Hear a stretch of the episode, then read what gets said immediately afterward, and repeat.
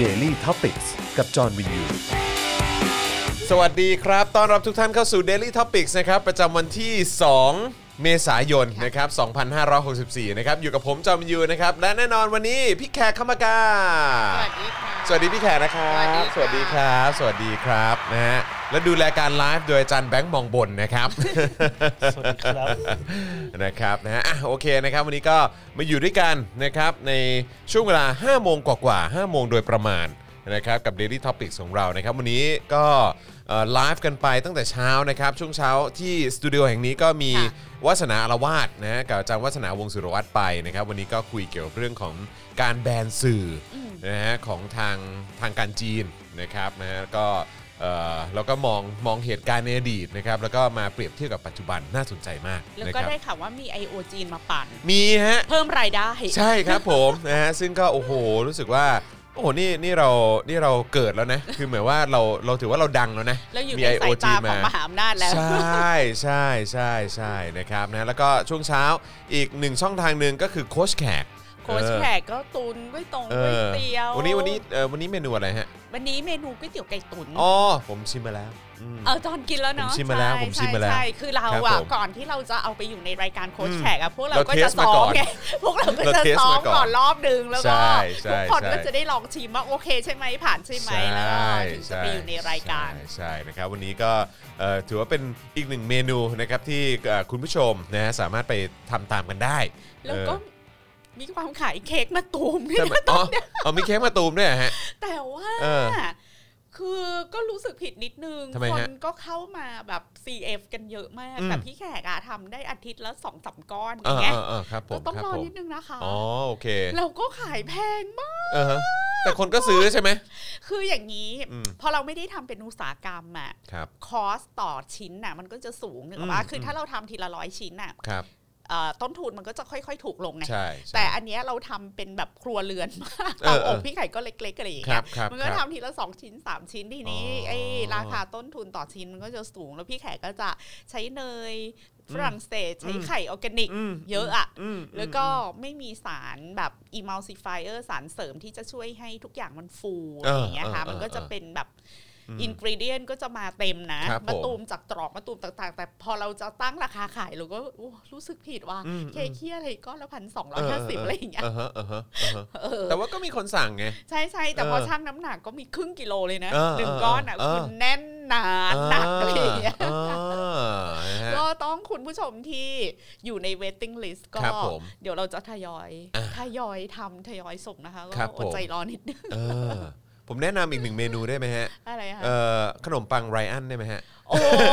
ยใช่ใช่ขนมปังระยะนอกอร่อยมากเนาะ เผื่อใครอยากจะชิมฝีมือการทำขนมปังของเด็กชายไรอันนะครับที่ ข ไป นมปังขี้มือ เลย เออไปเรียนกับพี่แขกมานะค ข รับ ยำหนักมาก ขยำเอาขยำเอานะครับ แล้วก็เออก็ก็คือสัปดาห์ที่แล้วเนอะเมื่อเมื่อช่วงสุดสัปดาห์ที่ผ่านมาก็คือ ใช่ ก็คือลูกๆผมก็จะจะกลับมาอยู่ที่บ้านนี้ แล้วก็แล้วก็จะมีโอกาสไปไปเยี่ยมเยียนพี่แขกด้วย แล้วก็ได้ได้ไปทำขนมปังอ่ะเออก็ได้ไปอบขนมปัง เด็กจะรู้ว่าไปห้องปักแขกเนี่ย อ่ะ มันจะเป็นห้องแห่งการทำอาหาร อ่ะ เด็กก็จะรีเควสให้ ใช่ ขอเล่นทำอาหาร ขอ ใช่ ทำนู่นทำนี่อะไรอย่างเงี้ยค่ะ ฮะใช่แล้วก็แบบว่าก็ก็เลยทำขนมปังออกมานะครับแล้วก็อบอบออกมาเรียบร้อยก็โอ้โหดูดีน่าทานมาก ผมก็ชิมไปเรียบร้อยก็โอ้ยเออผมชอบผมชอบขนมปังแบบนี้มาก แล้วก็ที่น่าตื่นตาตื่นใจมากกว่าก็คือ คุณย่าก็คือคุณแม่ผมเนี่ยมีโอกาสได้ชิมเหมือนกัน แล้วก็บอกว่าโอ้โหอร่อยนะ อร่อยมาก ทานไปตั้งหลายชิ้นเนาะ จนไม่ได้ เออ กินข้าวเที่ยง ใช่ครับผมเออนะฮะเพราะฉะนั้น ค่ะ ใครใครสนใจก็เรียกร้องมาได้นะครับ ถ้าอยากถ้าอยากทานฝีมือ ขนม เด็ก ปัง น้อยนะ นี่ ฮะ อาการหนักโอเคกอีกนะจ๊ะ เพราะว่าเราก็ทำแบบโฮมเมดจริงอ่ะ อ่า คือแบบว่า ใช่ใช่ใช่ พักแป้งรอบแรกชั่วโมงครึ่งพักแป้งรอบที่สองสี่สิบห้านาทีพัก เออ แป้งรอบที่สามอีกสี่สิบห้านาที เอ คือ อ แบบไปอะค่ะทั้งวัน อ่า กว่าจะได้ก้อนหนึ่งอะ เออ รอไหม นะครับเออมันละเอียดนะอืม นะคะอาจจะ รับ เป็นวาระพิเศษแล้วกัน เออครับผมนะฮะคุณพันช์บอกว่า Facebook โอ้ยตายแพ้อากาศ Facebook ดูเอ่อ ค่ะ อ๋อ Facebook ดูได้แล้วนะครับนะแล้วก็ถามว่ารับพรีออเดอร์เอ่อได้ไหมคะ จะจอง โอ้ครับ ค่ะ ผม อาจจะต้องไปอินบ็อกซ์ในราย ครับ การ ผม โค้ชแขกแล้ว ใช่ใช่ พูด ใช่ เหมือนหญิงเลยเนาะเดี๋ยวจะอยู่ใน เออ waiting list ครับ เพราะว่า ผม สี่สี่โลฟแรกอ่ะ อืม สองโลฟแรกก็ได้รับการจองโดยคุณพี่อรุณ อ๋อ เอาเลยฮะ จองสองก้อน เออ จาก เอ่ออะไรนะจ่ายเงินที่แอมอะไรอย่างเงี้ ค ย รับผมโอ้โห แล้วอีกสองก้อนก็เป็น ไวมาก คุณกรุณาบัวคำศรี เอาเหรอ ก็ ฮะ ไวมากอินบ็อกซ์มาทันทีสองก้อนน้องจองแล้วนะเจ๊อะไรอย่างเงี้ยก็ เอ้ย ไปแล้ว น่ารักจริง ๆ ค่ะ นะครับนะฮะอ่ะโอเคนะครับ ก็เดี๋ยวอีกสักครู่หนึ่งเราจะเข้าเนื้อหาข่าวกันแล้วนะครับ แต่คุณผู้ชมก็อย่าลืมกดไลค์กดแชร์กันด้วยนะครับ อ่าระหว่างนี้ก็ส่งพลังชีวิตมา อ่ะ ให้ เติม ย พลังให้กับพวกเราหน่อย ติดด้วยนะคะ ใช่ เมื่อเช้าก็คนละครึ่งกันไป อ่า ระหว่างโค้ชแขกกับวาสนาอาละวา ใช่ใช่ กัย ถู อด ก โอ ต้อง นต่าง นะฮะแต่ว่าวันนี้พี่แขกนี่ก็ลุยงานหนักมากนะครับ ก็อยากให้ช่วยเติมพลังเข้ามาหน่อยนะครับเพราะ ๆ ว่า ทำ เช้า งานเหมือนผ่อนหรือยอด เออ ผมเห็นโพสต์ละ เช้าเช้านี่ก็เอ่อโค้ชแขกบ่ายนี่ก็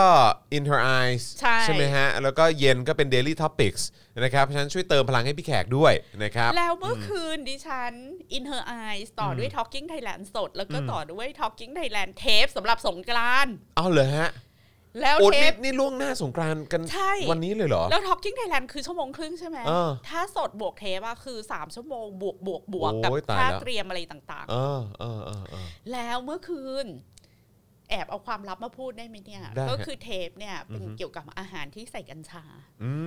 ม แล้วเราก็เลยมีแขกรับเชิญ ร้านอาหารที่เริ่มเอากัญชามาปรุงอาหาร อ่า แล้ อ่าว อ่าอ่าครับ แล้ว ผม ก็มีน้ำดื่ม ครับ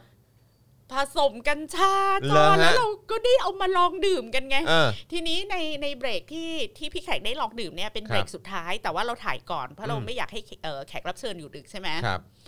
แล้วพอจบเบรกนั้น แล้วพี่แขกก็ดื่มน้ำไปแล้วมันอร่อยไงจอน อืม มันเหมือน อืม น้ำผสมวิตามินมันกินแล้วก็สดชื่นมากอะไรอย่างเงี้ย ครับ พี่แขกก็กินไปเกือบหมดขวดอ่ะ เออเออเออ แล้วก็เราก็ย้อนจากเบรกสองเอ๊ะเบรกสามเบรกสองแล้วก็เอ่อเบรกสุดท้ายที่เราถ่ายจริงๆเราเป็นเบรกหนึ่ง อืม ลิ้นพันกันหนักมาก จริงเหรอ แล้วก็รู้สึกว่าโอ๊ยไม่เป็นไรแค่น้ำหรือมันไม่ได้มีผลอะไรเราเอก็อ เริ่มแบบเออเริ่มกัญชาเพื่อการแพทย์รดม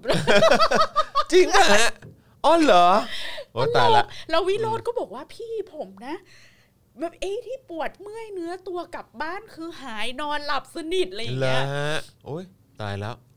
ร้านไหนเดี๋ยวเดี๋ยวเดี๋ยวต้องขอต้องขอรายละเอียดหน่อยนะฮะ ได้ได้ เออ แต่ว่าวันเนี้ยอ่ะไม่เออคืออ ม คือบอกได้เลยแหละนะคะ อืม แต่ว่ามันจะไปไปอะไรกับ voice เปล่าวะ เออ คือเทปเนี้ยมั ไม่ น เป็ จะ น อ ไร อก เรา อา เซฟ กาศ ไว้ก่อนก็ได้ วันที่ 15 เมษายนไง อ่าใช่ใช่ใช่เดี๋ยวเดี๋ยวรอเดี๋ยวรอเซฟไว้ก่อนก็ได้ แต่ผม อ่า แต่ผม นะคะ จะขอหลังไมค์ก่อน คืออาหารนะมัน เออ มันไม่ได้รู้สึกหรอกจอ ครั น บ ว่า ครับ มันมันมันมีเดฟอะไรเพิ่มขึ้นนิดหน่อยเดี๋ยว อืม รสชาติอาหารแต่อีน้ำเนี่ย อืมอืม โอ้ ชัดเลย เออ ชัดเลย แล้วพี่ไข่ก็นึกว่ามันเหมือนเรากินน้ำต้มใบเตยอ่ะ อ่าอ่าอ่าอ่าอ๋อโอเคเข้าใจละ แล้วก็ไม่ได้รู้สึกอะไรไงแต่ทำไมแบบแค่แบบสิบห้านาทีสุดท้ายแบบกูไม่ เออ รู้ สึกเรื่องลิ้นมันกัน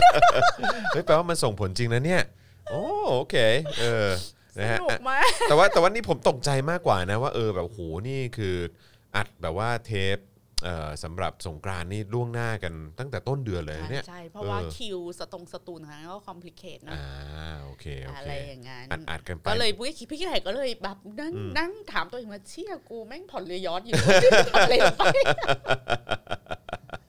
แล้วก็กลับมาทำเค้กถึงตีสองครึ่งน่ะ โอ้โหจริงเหรอเนี่ย เออ อื้อหือ ไม่รู้เป็นบ้าอะไร คือเมื่อวาน ห เมื่ รือ อ วาน ลิ้นกัญชาวะ ไม่แน่นะ แต่ว่าแต่ว่าเมื่อวานนี้ก็คือพอหลังจัดรายการเสร็จก็คุณปาล์มก็อยู่ต่อใช่ไหม ค่ะ ก็อยู่จนถึงแบบประมาณตีตีหนึ่งอ่ะ เออเราก็คู่ขนานนะ ใช่ พี่ ใช่ ก็อบเค้กอยู่ ผม อะตี ผ ห ม นึ่ง ก็ อะ ผมก็เดินผมก็เดินไปส่ง เออ เออคุณปาล์มขึ้นรถเออแต่ว่าก็เราก็เดินผ่านก็เห็นเห็นไฟ เอ ที่ อยัง ที่บ้าน เปิด พี่ไก่ อยู่ ยังเปิดอยู่เออแต่ผมมองไม่เห็นใครเออนะครับก็เลย นั่ แบบนแหละ เออ กับเราอบเค้กอยู่ ใช่ไหมฮะอบเค้กอยู่นี่เองเออนะครับตีสองทำเค้กมาเอ่อทำเค้กมะตูมนะฮะสายสายโค้ชแขกบ่ายสอง in her eyes ห้าโมง daily topics พี่แขกต้องอืม เอาตะกี้ทำแฮนด์สแตนมาแล้วด้วยพี่ อ่า แข แฮ ก นด์สแตนด้วยครับ เออ นะก่อนเข้ารายการ ช่วงสี่โมงถึงห้าโมงอะ ใช่ ดิฉันไปจำแฮนด์สแตนมาแล้ว ใช่ และพินชาครบทุกค เอ ลิป อ ครับผม ท่าแล้วเนี่ย ส่งกันบ้าน แอคทีฟมากเลยฮะ productive มาก คือ นะ ต้อ ฮะ งเราต้องการน้ำกัญชาอีกกี่ขวด คุณสุวรรณีถามว่าใจสั่นไหมคะ ไม่เลยค่ะ ไม่ใช่ คือ ไหม ไม่ได้รู้สึกอะไรจนกระทั่งพูดแล้วลิ้นมันพันกันอะ อ๋อ โอเค พูดแล้วมันแบบกึดกึดกึดกึดกึดอย่าง เงี้ยคือแบบเดี๋ยวเดี๋ยวเดี๋ยวใจ โอ้ เย็น เออ นะครับ เอออ๋อมีคนถามว่าทำไมพี่แขกไม่มีแก้วเจาะข่าวตื้นแหมผมขออภัยก็เป็น เป็นเซตนี้พี่แขก พี่แขกซื้อมาให้เลย เออๆคือดิฉันน่ะ ครับ ช ชอบอะไรที่แบบหวานๆนะครับ ผม คือถ้าเกิดว่าจะออกจะออกมาเป็นแก้ว มันแม ก้ว นอ่ะเจอบ แก้ว เขาตื้ แก้วน อ่ะ แมนแมนๆแบบเจาะเขาตื้นแบบนี้อยู่ในมือพี่แขกอาจอาจจะดูไม่เหมาะเท่าไหร่ เออเออฮะ เออนะฮะดูชุดพี่แขกสิเออนะฮะดูเป็นมาเป็นเดรสเลยเห็นไหม พี่คนบอกว่าแม่แขกอะไฮอยู่ ยังไฮ เออ ยังไฮน้ำกัญชาเมื่อคืนไม่จบ ใช่มีคน มัน บอกว่า ดึก ดีดหไงรือเปล่า มีคนบอกว่าดีดแน่เลย ก็คือกิน เออ ดื่มเข้าไปตอนประมาณสามทุ่มใช่ไหม อ่า สามทุ่มครึ่งอะ ครับลากยาวจน ก็ ถึง สม ตี ควรจะ ตี ดีนะ หนึ่ง เนาะเออลากยาวกับตีสองเลยทีเดียวนะครับอ่ะโอเคนะครับ วันนี้ก็มีเรื่องที่จะมาคุยกันหลายเรื่องนะครับนะฮะก็ระหว่างนี้คุณผู้ชมเติมพลังให้กับพวกเราได้นะครับ 0698975539 หรือสแกนเคอร์โค้ดนะครับ หรือว่าจะสนับสนุนแบบรายเดือนได้ผ่านทาง YouTube Membership นะครับ กดปุ่มจอย หรือสมัครข้างปุ่ม subscribe ได้เลยนะครับ แล้วก็เข้าไปเลือกแพ็กเกจในการสนับสนุนนะครับ แล้วก็อย่าลืมกดกระดิ่งด้วยนะครับ จะได้เตือนทุกครั้งที่มีคลิปใหม่มานะครับอ่าส่วนทาง Facebook ครับ ซึ่งตอนนี้ดูได้แล้วนะครับ ค่ะ เพราะว่าตอนเช้าเนี่ย โอ้โห ไม่ไม่รู้ว่าเกิดเทคนิค โค้ ปั ช ญ แข หาก อะไร ก็ดูไม่ได้ อ๋อ ก็มีปัญหาเหมือนกันใช่ไหมฮะ ใช่ ก็เอ่อแต่ว่าตอนนี้ดูได้แล้วนะครับ และคุณผู้ชมคนไหนนะครับที่ติดตามพวกเราแบบเอ่อเอ่อทาง Facebook เนี่ยนะครับ และอยากสนับสนุนแบบรายเดือนก็กดปุ่ม Become a supporter ค่ะ ได้นะครับ หรือว่าจะไป หรือว่าจะส่งดาวเข้ามาก็ได้นะครับ หรือว่าไปช้อปปิ้งกันนะฮะกับแก้วเอ่อกับเอ่อเขาเรียกว่าผลิตภัณฑ์จาก Spoke Dark TV อ่า นะครับ ก็ไปสั่งกันได้นะครับที่ Spoke Dark Store นะครับ แล้วก็มีคุณผู้ฟังทางเอ่อ Clubhouse ด้วยนะครับ ก็อย่าลืมนะครับสนับสนุนเติมพลังให้กับพวกเราได้ ทางบัญชีกสิกรไทยนะครับ 0698975539 และใครที่อยู่ต่างประเทศนะครับ ก็สนับสนุนได้ผ่านทาง PayPal นั่นเองนะครับ เดี๋ยวอาจารย์แบงค์จะแปะลิงก์ไว้ให้นะครับผมนะฮะเอ่อ โอ้โห นะครับ มาแล้วฮะ ตอนนี้คุณผู้ชมเริ่มเริ่มเข้ามาแล้วนะครับ คอมเมนต์เริ่มเดือดกันแล้วนะครับ ขอบคุณมากนะครับ อ่า ส่งเข้ามาได้ ส่งเข้ามาได้นะครับ วันนี้เดี๋ยวเดี๋ยวผมจะเอ่อมาบอกมา เดี๋ยวเดี๋ยวจะอัปเดตก่อนละกันว่าจะมีหัวข้อไหนบ้างที่เราจะคุยกันนะค โอ้ รับ โหช่วงบ่ายนี้มีแต่ข่าวเดือดๆอ่ะ ตอนแรกก็นึกว่าเออแบบเฮ้ยมันอาจจะไม่ได้เยอะมากนะวันนี้อาจจะชิวๆสบาย ว่าวันศุกร์ ๆนะครับ แต่ว่าเฮ้ยข่าววันนี้ก็แน่นเหมือนกันแฮะ แล้วมันจะเป็นวันหยุดยาวด้วยเนอะ ใช่ครับผมนะฮะ โอ้โห เอ่อก็มีประเด็นในเรื่องของรัฐมนตรีคมนาคมนะครับ อ้างจำเป็นต้องสร้าง 3 เทอร์มินอลสุวรรณภูมินะครับ แล้วก็ยืนยันว่าโปร่งใสแน่นอนอืมนะครับต้องสร้างนะต้องสร้างนะครับเอ่อประเด็นเรื่องของการแก้รัฐธรรมนูญนะครับเขาบอกว่าส่อรอยร้าวนะครับรัฐบาลนะครับปริครับพปชรนะครับเล็งยื่น 5 ประเด็น 13 มาตรา ไม่ตัดอำนาจสวด้วย โอ้ย ครับผม ดูจากดาวอังคารก็ดูออกไหม ก็ ฮะ รู้เลย รู้ แล้ว เลย แล้ว exactly สิ่งที่พี่แขกพูดเมื่อสุกร์ที่แล้วใช่ไหม ครับ ตอนว่าถ้าแก้รายมาตรา ครับ เขาก็จะแก้เพิ่มอำนาจตัวเองอะ อ่ะ มาตราที่เป็นอุปสรรคต่อเขาว่าเขาจะแก้ให้หมด อืม โอ้โหค่ะ ชัดเจน ชัดเจน เอา แล้วมัน อีกครับ มันมันก็อย่างนั้นแหละ ครับผมอืมนะฮะเอ่อบิ๊กตู่นะครับถกสบคชุดเล็กนะครับหารือทำแอปหมอพร้อมครับ เตรียมเร่งการฉีดวัคซีนครับ นี่ก็ AR อะไรก็จะทำแอปอย่างเดียวเลยเนาะนะ เดี๋ควยรับ การมีแอปหมอพร้อมอ่ะมันจะช่วยให้การฉีดวัคซีน มันเร็วขึ้นยังไง ขึ้นได้อย่างไร นั่นน่ะสิ เอ่อข้อที่หนึ่งนะคะ เราเอาไปออกข้อสอบกันเถอะ ครับ หนึ่งการทำแอปพลิเคชันหมอพร้อม จะทำให้การฉีดวัคซีนเร็วขึ้นได้อย่างไรสองการมีแอปพลิเคชันหมอพร้อม จะทำให้เรามีวัคซีนเพียงพอที่จะฉีดให้กับประชาชน อืม ทั่ว ยังไง ประเทศได้ได้อย่างไร อือฮึ เพราะว่าฉีดให้เร็วขึ้นแปลว่าแปลว่าคุณต้องมีวัคซีนก่อนใช่ไหม อ่าใช่ แต่ ครับ ถ้าคุณไม่มีวัคซีนอ่ะคุณจะเอาอะไรมาฉีด อืมอืม คุณจะ ใช่ เอาเยี่ยวไปฉีดเขาเหรอ คือตอนนี้ตอนนี้ตอนนี้ก็มี a s t r a z e ซ e c a ที่นำเข้ามา แล้วก็มี s i n o v a c เข้ามาจำนวนหนึ่ง แต่ว่าไอ้ที่บอกว่าจะผลิตเนี่ยที่ที่จะเริ่มผลิตเนี่ยเข้าใจว่าจะเป็นมิถุนาใช่ไหมฮะ มิถุนากรกฎาค เอ ม อ นะครับ ซึ่งก็แล้วยังไงอ่ะ คือคุณพูดความจริงส่วนเดียวไม่ได้ หรือคุณจะแถลงข่าวส่วนเดียวไม่ได้ คุณต้องแถลงว่าก็ไก่เราจะมีวัคซีนจากการผลิตของสยามไบโอไซเอนซ์กับเอ่อเอ่อกับบริษัทแอสตราเซเนกาที่ผลิตในเมืองไทย ออกล็อตแรกในเดือนกรกฎาคม เท่านั้นเท่านี้ล้านโดส กรกฎาสิงหาคมเท่านั้นเท่านี้ล้านโดส กันยาเท่านั้นเท่านี้ล้านโดส ทีนี้เมื่อทักเมื่อวัคซีนเนี่ยมันทะลักออกจากโรงงานเนี่ยหลายล้านโดสเนี่ยเกรงว่าวัคซีนเยอะแต่กระบวนการฉีดให้ประชาชนน่ยฉีดไม่ทัน อืม ดังนั้นจึงต้องพิจารณาทำแอปพลิเคชันหมอพร้อม เพื่อให้ขั้นตอนการฉีดวัคซีนกับประชาชนนะมันเป็นไปได้อย่างสะดวกรวดเร็วขึ้น อืม คือมันต้องเริ่มต้นจากการมีวัคซีนก่อนใช่ไหม ใช่ แล้วค่อยไปขั้นตอนการมี ครั แอบ ปพลิเคชัน ไม่ใช่การมีแอปพลิเคชันก่อน แต่ยังไม่รู้ว่าวัคซีนอยู่ที่ไหน งง การเรียงลำดับ ความสำคัญ หรือเขาอาจจะเรียงแล้วแต่เขาบอกเราไม่หมดฮะแบงค์ ไม่ทราบครับ ไม่รู้เหมือนกัน ไม่รู้จริง ไม่แต่ผมสงสัยแค่ว่า อ้าวลืม ไม่มันมันแปลกไง เออ คือมันคือคือผมว่าเขาหลาย ๆ อย่างในการรับมือปัญหาของเขาอะคือมัน คือ มันมัน คือถ้า มัน บอ แปล ก ประห ว่า ลดเนะ ถ้าบอกว่าเพื่อให้การฉีดวัคซีนเป็น ครับ ไปได้อย่างเร็วขึ้นนะแปลว่าตอนเนี้ยวัคซีนมันมันมีเยอะอะ อืม แต่กระบวนการฉีดมันช้า ครับ อื อืม ม รู้ปะ อือฮึ แต่ปัจ อือฮึ แต่ตอนเนี้ยคือวัคซีนไม่ยังไม่มี ครับอือฮึ แล้วคุณจะข้ามขั้นตอนไปเรื่ ไป อยแอปพ ไป ลิเค ถึง ชัน จุดนั้นทำไม ประเทศอื่นเขามีแอปกันป่ะฮะ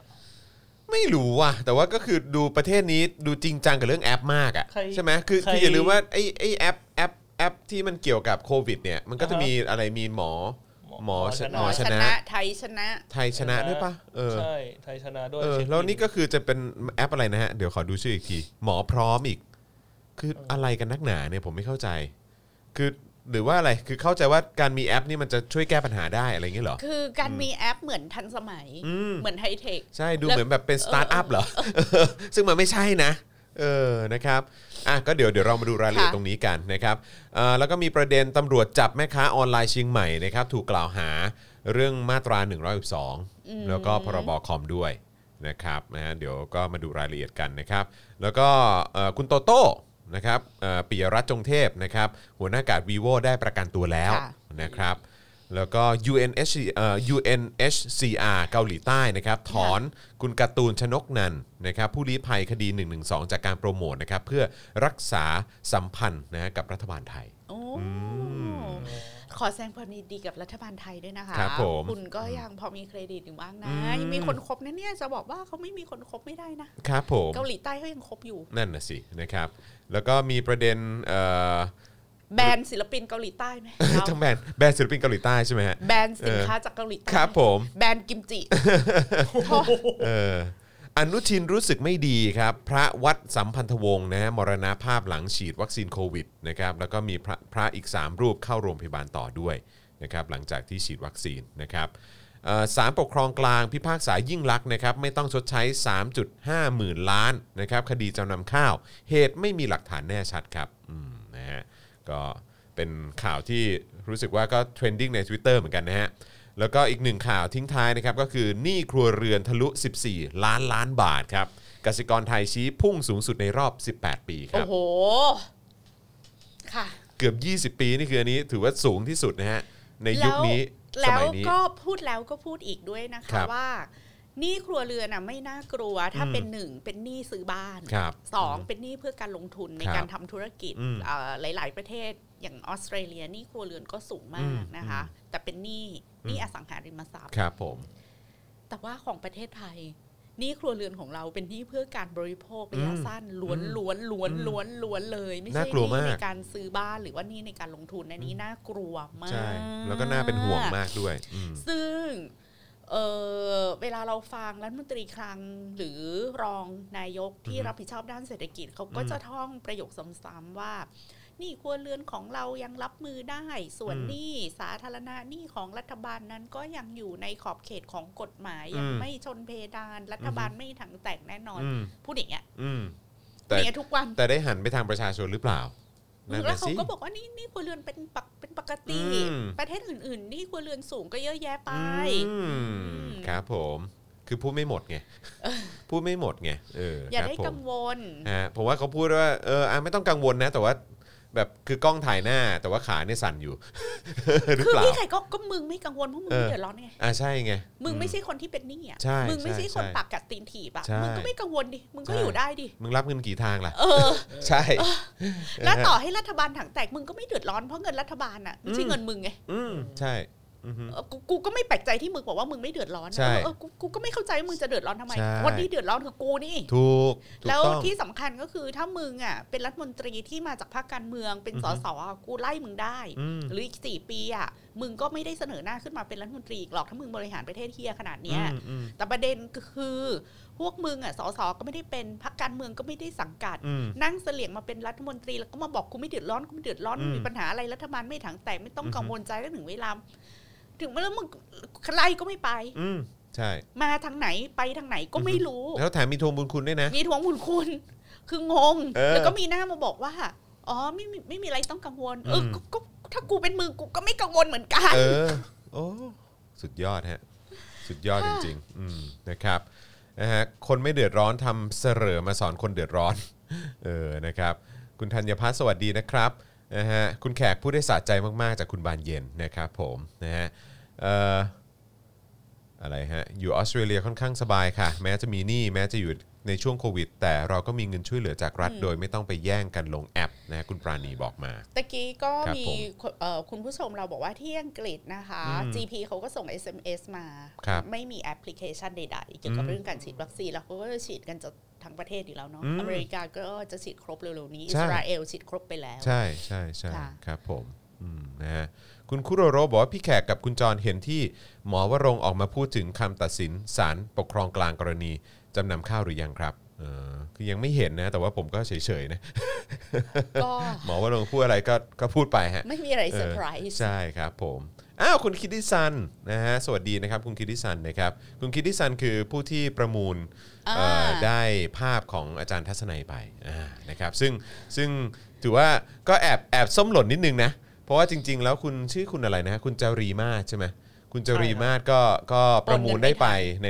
เอ่อยอด 2 5 0 0 0เออนะครับแต่ว่าโอนไม่ทันตามเวลาที่กำเอ่อที่กำหนดนะครับคุณคิดดิซันก็เลยเรียบร้อยไปเลยนะครับ แหม่ ก็ แต่ ยิน คุณ ดี จริ ด้วย มาน่าจะเอา SMS หรืออะไรมานิดนึง อินบ็อกซ์มานิดนึ เอง อ ว่ารอหน่อยนะคะกำลังหาทางโอนเงินอยู่อะไรอ แต่ ย่าง ตอ เงี้นยนั้นตอนนั้นก็คงคงลนอยู่ด้วยฮะ อืม เพราะว่าก็คือพยายามพยายามจะติดต่อแบบว่าเออแบบนะหลายทางเหลือเกิน อ่า คือทั้งจะโอนด้วยแล้วก็ทั้งแบบว่าจะแจ้งเราด้วยนะครับนะฮะเอ่อคุณธนาการบอกว่าสุดยอดเลยคุณแขกมาจัดรายการด้วยค่ะใช่ครับนะพี่แขกก็จะมาประจำครับนะทุกวันศุกร์อยู่แล้วนะครับ แต่ก็ต้องบอกว่าซื้องานศิลปะไม่มีวันขาดทุน ใช่ โดยเฉพาะงานศิลปะของศิลปินที่อยู่ฝั่งประชาธิปไต ถู ย กต้องมาแน่ ไองานศิลปะของ อืม ศิลปินสลิมเนี่ยนะคะ คือ โอ้ คำพกาพยากรณ์บอกเลยว่า ครับ ในอนาคตอ่ะ ดรอปแน่ ในอนาคตถ้ามันจะเป็นงานที่แบบสร้างแต่ความอับอายขายหน้าให้กับผู้ครอบครอง ถูก งานชิ้นนั้น คือไม่อยากเอามาโชว์เลยแหละ เออ เอางี้ดีกว่า อืมนะครับเอ่อเมื่อสักครู่นี้มีคนบอกว่าที่อิสราเอลเนี่ยฉีดครบเกือบหมดแล้วนะ แล้วแถมแรงงานต่างชาติก็ได้ฉีดด้วยนะ ๆ เขาฉีดอยู่แล้ว เออ แล้วไม่ต้องไปคิดมากว่าอู้รัฐบาลเปลี่ยนมนุษยธรรม อืม เขาก็มันเป็นผลประโยชน์ของประเทศเขาไง อ่าใช่ จะใครก็ตามที่อยู่ในประเทศนี้ทำมาหากินนะถ้า ป ทุก ระเทศมันขับเคลื่อนได้ไง ถ้าทุกคนได้ อืม ฉีดวัคซีนแล้วเอ่อปัญหาเรื่องโควิดอ่ะ อืม จบอ่ะ อืม เขาเปิดประเทศอ่ะ ครับ ก็กลับสู่สภาวะปกติอะเศรษฐกิจมันก็ขับเคลื่อนไปได้ คุณไม่ต้องมานั่ง เนี่ย จิ้มหรอกว่านี่คนไทยนี่คนไม่ไทยนี่คนอิสราเอล อันนี้ไม่ใช่คนอิสราเอลอะไรอย่าง ค เงี้ย รับครับอืมนะฮะ อ่าพี่แขกโดนไฟ แล้วมันก็จะมันวาวนะคะ ดิฉันพยายามซับแล้วช่วยไม่ได้จริง เอออ้าวคุณคิดดิสันบอกว่าขอโทษคุณจารีมาศด้วยไม่ ไม่เป็นไรครับ นะฮะเพราะเราคุยกันเรียบร้อยแล้วนะครับ รายละเอียดก็ตามกฎกติกานะครับ แต่ว่าก็ขอบคุณคุณคิดดิสันด้วยนะครับ แล้วก็ขอบคุณคุณจารีมาศและทุกๆคนที่มาร่วมเอ่อประมูลกันในวันนั้นนะครับ เมื่อสักครู่นี้มีคนพูดถึง PM 2.5 หรือว่าเอ่อพี่แขกที่แพ้อากาศอยู่เป็นเพราะ PM 2.5 หรือเปล่า ๆ เอ่อที่กรุงเทพไม่น่าจะใช่ พี่ ไม่ แขกเข้าใจว่า อืม พี่พี่แขกต้องแพ้เกสรดอกไม้เลยสักอย่าง อ๋อ ตอนที่เดินออกมาจากทางเดินจาก Voice TV ไม่ใช่ อะ อ๋อโอเค คือผ่านเหมือนผ่านต้นไม้อะไรต้นหนึ่งอ่ะ อืม แล้วก็จามหน้าต้นไม้นั้นเลย อ๋ออ่ะโอเค แล้วก็ต่อเนื่องเลยค่ะ อ๋อครับผมตกใจนึกว่าหน้าบ้านเรา คือผมคือ เออ อาการแพ้เกสรดอกไม้นี่มันมาพร้อมกับวัยนะ เมื่อก่อน ทำไม ไม่เป็น อ๋อเมื่อก่อนไม่เหรอครับ เพิ่งมาเป็นปีเนี้ย อ๋ออ อยู่ๆก็ โเค แพ้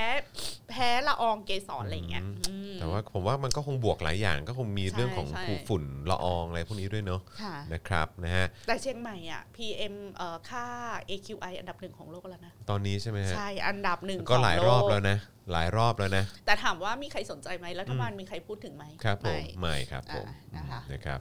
ก็แปลกใจนะครับคุณภาพชีวิตคนไทยเนาะนะครับ โดยเฉพาะชาวชาวชาวเหนือเนาะเออ ห่วง นะค เด็ รับ กอ่ะ อืม เด็ก ใช่ เล็กอ่ะ เด็กๆ ไม่สมควรที่จะต้องแบบเนาะมาเจออะไรแบบนี้ แล้วก็อายุแค่นี้ทำไมต้องมาเจออะไรแบบนี้ แล้วก็คือถามจริงแบบพวกผู้เอ่อคนที่อยู่ในอำนาจตอนนี้เนี่ยคือคุณไม่สงสารเด็กเลยเหรอ อ๋อ เออ เขาคง อืม คนพวกนี้ ความเป็นมนุษย์ไม่มีอยู่แล้วนะฮะ คามเป็มษมันมันแทบจะไม่เหลืออยู่แล้ว ไม่ ใช่ คิดหรอกว่าเขาจะต้องแบบคิดถึงคุณภาพชีวิตของใครบ้างอะ ใช่ คือ ใช่ เข้ามาปล้นแล้วก็กอบโกยไง ครับ แล้ว ผม หลังจากนั้นก็ตัวใครตัวมันนะ ถูกครับ เพราะทั้งหมดที่อยู่ในอำนาจอยู่ตอนนี้ก็ไม่มีใครรู้อนาคตตัวเองนะ ว่าจะจบสวยหรือไม่สวย ใช่ เอาจริง ใช่ใช่ใช่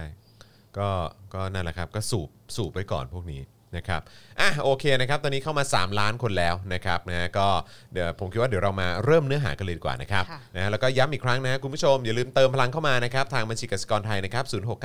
0698 975 539นะครับวันนี้พี่แขกของเรามาราธอนมากนะครับตั้งแต่เช้าเอ่อบ่ายแล้วก็มาจบที่ Daily Topics วันนี้ ค่ะ นะครับผมนะฮะงั้นเริ่มกันที่ประเด็นการสร้างเทอร์มินอลกันไหมฮะเอ่อของสุวรรณภูมินะฮะที่รัฐมนตรีคมนาคมเขาบอกว่ามันจำเป็น แล้วก็ไม่ต้องห่วงโปร่งใสแน่นอน อ่ะ นะ มัน ครับ เป็นยังไงรายละเอียด ฮะจากกรณีองค์กรต่อต้านคอร์รัปชันประเทศไทยนะครับยื่นหนังสือถึงนายศักดิ์สยามชิดชอบนะครับรัฐมนตรีว่าการกระทรวงคมนาคม และผู้บริหารบริษัทท่าอากาศยานไทยจำกัดมหาชนนะครับโดยระบุว่าเนื่องจากได้แสดงท่าทียืนยันนะครับในการก่อสร้างอาคารผู้โดยสารด้านทิศเหนือต่อไป แม้ว่าทางปปชได้จัดทำรายงานผลการศึกษา และข้อเสนอแนะคัดค้านการเร่งก่อสร้างส่วนต่อขยาย อาคารผู้โดยสารด้านทิศเหนือ หรือหากจำเป็นก็ให้ลงทุนก่อสร้างเป็นลำดับสุดท้าย ซึ่งที่ประชุมครมได้มีมติเห็นชอบกับข้อเสนอ ค่ะ แนะ แนะนี้แล้วเมื่อวันที่ 23 มีนาคมที่ผ่านมานะครับ โดยปปชระบุว่าที่ผ่านมาเนี่ยมีบทเรียนจากการเอ่อกรณีทุจริตจำนำข้าวครับ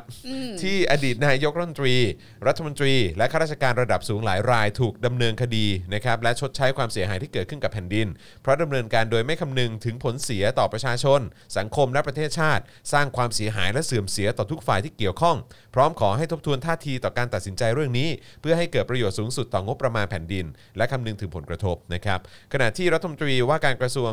เอ่อคมนาคมนะครับเปิดเผยว่าก่อนหน้านี้เนี่ยมีการประชุมกันไปแล้วนะครับโดยมี ค่ะ นายอนุทินชาญวีรกูลรองนายกนะครับเอ่อแล้วก็รัฐมนตรีกระทรวงสาธารณสุขเนี่ยเป็นประธานนะครับพร้อมหน่วยงานที่เกี่ยวข้อง ซึ่งที่ประชุมเห็นว่าประเทศไทยมีปัญหาอาคารผู้โดยสาร หรือเทอร์มินอลเนี่ยซึ่งก่อนเกิดสถานการณ์โควิด -19 ไม่เพียงพอต่อการรองรับผู้โดยสารครับก็เลยมีมติให้ทำสามส่วนพร้อมกัน ก็คือโครงการพัฒนาส่วนต่อขยายด้านทิศเหนือ วงเงินประมาณ 4.2 หมื่นล้านบาทครับ โครงการพัฒนาส่วนต่อขยายอาคารผู้โดยสารแห่งที่ 1 ด้านทิศตะวันตก และทิศตะวันออกนะครับ วงเงินรวม 1.5 หมื่นล้านบาท ค่ะ อืมนะฮะโดยนายศักดิ์สยามเนี่ยยืนยันนะครับว่าพิจารณาทุกอย่างด้วยความรอบคอบ หากปปชต้องการเข้ามาดูแลให้รอบด้าน ขอให้ดูทุกโครงการของกระทรวงคมนาคม รวมทั้งโครงการในอดีตด้วย เพราะที่ผ่านมาได้เสนอโครงการต่างๆ ให้ปปชเข้าร่วมตรวจสอบ แต่ไม่ได้รับการตอบกลับอืมนะครับเพราะฉะนั้นก็คือแบบว่าเอออ่ะก็ก็มันจำเป็นต้องทำเออนะครับแล้วถ้าเกิดว่าปปชอยากจะมาดูอ่ะมาดูเลย ก็ที่ผ่านมาก็เคยเชิญแล้วนี่ แต่ไม่ตอบกลับนี่เออ องค์กรต่อต้านคอร์รัปชันนี่ อืม เป็นใครดูแลนะ อืม ก็เป็นเหมือนกึ่งกึ่งๆ NGO ใช่ไหม เข้าใจว่าอย่าง ป็ นั้น ภคคประชา รับ สังคม เป็นภาคประชาสังคมครับ คือถ้าจะถามพี่แขกนะคะ ต้องยอมรับว่า ไอ้การขยายเทอร์มินอลของสุวรรณภูมิเนี่ย ครับ เป็นโปรเจกต์ที่คุยกันมายาวนานมาก ครับ เอาจริง หลายยุ จะ คหลาย สร้าง สมัยแล้ว จะ เนอะ สร้างกันมาตั้งนานแล้วนะครับ แล้วก็ไม่ได้สร้างสักที ครับ ทีนี้ถ้าพี่แขกจำไม่ผิดนะคะว่า ไอ้ส่วนเอ่อขยายเทอร์มินอลเนี่ย ครับ มันเหมือนมันมีสองสองแบบ ครับ ก็คือ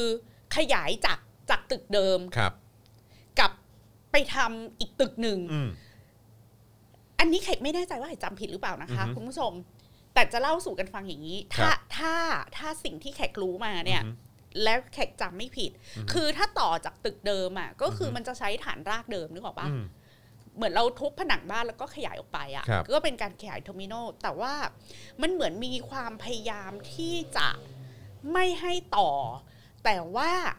ให้ไปสร้างเพิ่ม อื อะ ม ทีนี้แขกไม่แน่ใจว่า 4.2 หมื่นล้านหรือ 1.5 หมื่นล้าน คือถ้าดูงบอะ อืม แลดูจะเป็นเป็นเป็นแปลนเดิมนะ อืม แปลนที่แค่ขยายอะ ครับผม ไม่ได้ไป คือไม่ได้ ส ส ร้า ร้าง ง ให ใหม่ ม่ เพราะถ้าสร้างใหม่อะ อือฮึ มันน่าจะเป็นแสนล้าน อันนี้คือที่ขยายเหมือนแบบคล้ายๆ ขยาย เออ เพิ่มเติม แต่ถ้าขยายอะอันนี้ไม่ได้เข้าข้างคุณศักดิ์สยามหรืออะไรนะแขก ครับ คิดว่าอันนี้มันเป็นมันเป็นโครงการตั้งนานมาแล้วนี่ อืมอืม แล้วก็พูดกันว่าจะทำกันมาตั้งนานแล้วนะครับ ผม งง อืมอืมอืม อันนี้ขอแขกขอกลับไปดูรายละเอียดนะ ไม่ อ่ะ กล้าคอมเมนต์อะไรมาก แต่ว่าถ้าถามจากความทรงจำของ อื พี่ อฮึ แขกอะหนึ่งมันไม่พอจริง ๆ มัอืนอฮึ ต้องขยายจริง อืม ๆ แล้วมันก็มีแพลนที่จะขยายมาตั้งนานแล้ว อืมอืมอืม แล้วถ้าดูจากงบแล้วอะมันไม่ได้ดูน่ากลัวอะ อือื มันแค่ห้าหมื่นกว่าล้านเอง อ่ะอืมรวมรวมๆมาแล้ว เออ กับ ม การขยายเทอร์มินอลก็ make sense ครับ สำหรับ ผม แขกเออ ครับผม แต่ว่าถ้าคุณน่ะไม่ขยายแล้วคุณจะไปทำตึกใหม่อะ อืม แล้วสักเป็นแสนล้านอะไรอย่างเงี้ยอันนี้ อืม ก็น่าตั้งคำถาม อืม ค่ะ อืมอืมอันนี้ก็ต้องมาดูกัน ค่ะ นะครับนะฮะอ่ะแต่ว่าก็เออไอ้ไอ้ที่ผมสงสัยมากกว่าก็คือไอ้ตรงประเด็นที่เขาบอกว่าอะไรนะ เอิ่มอ๋อโอเค คือเขาเขาหมายถึงว่าก่อนเกิดสถานการณ์โควิดเนี่ยมันไม่เพียงพอต่อการรองรับผู้โดยสารนะครับแต่แต่ไอสิ่งที่มันน่าสนใจก็คือว่าเออแล้วถ้าผ่านโควิดไปเนี่ยมันมันจะยังมีปริมาณนักท่องเที่ยวหรือผู้ที่เดินทางอะเยอะเท่าเดิมหรือเปล่า แต่พี่แขกคิดว่าสร้างไว้ก็ไม่เสียหลาย อืม หมายความว่าถ้ามันเป็นโปรเจกต์ต่อเนื่องอะ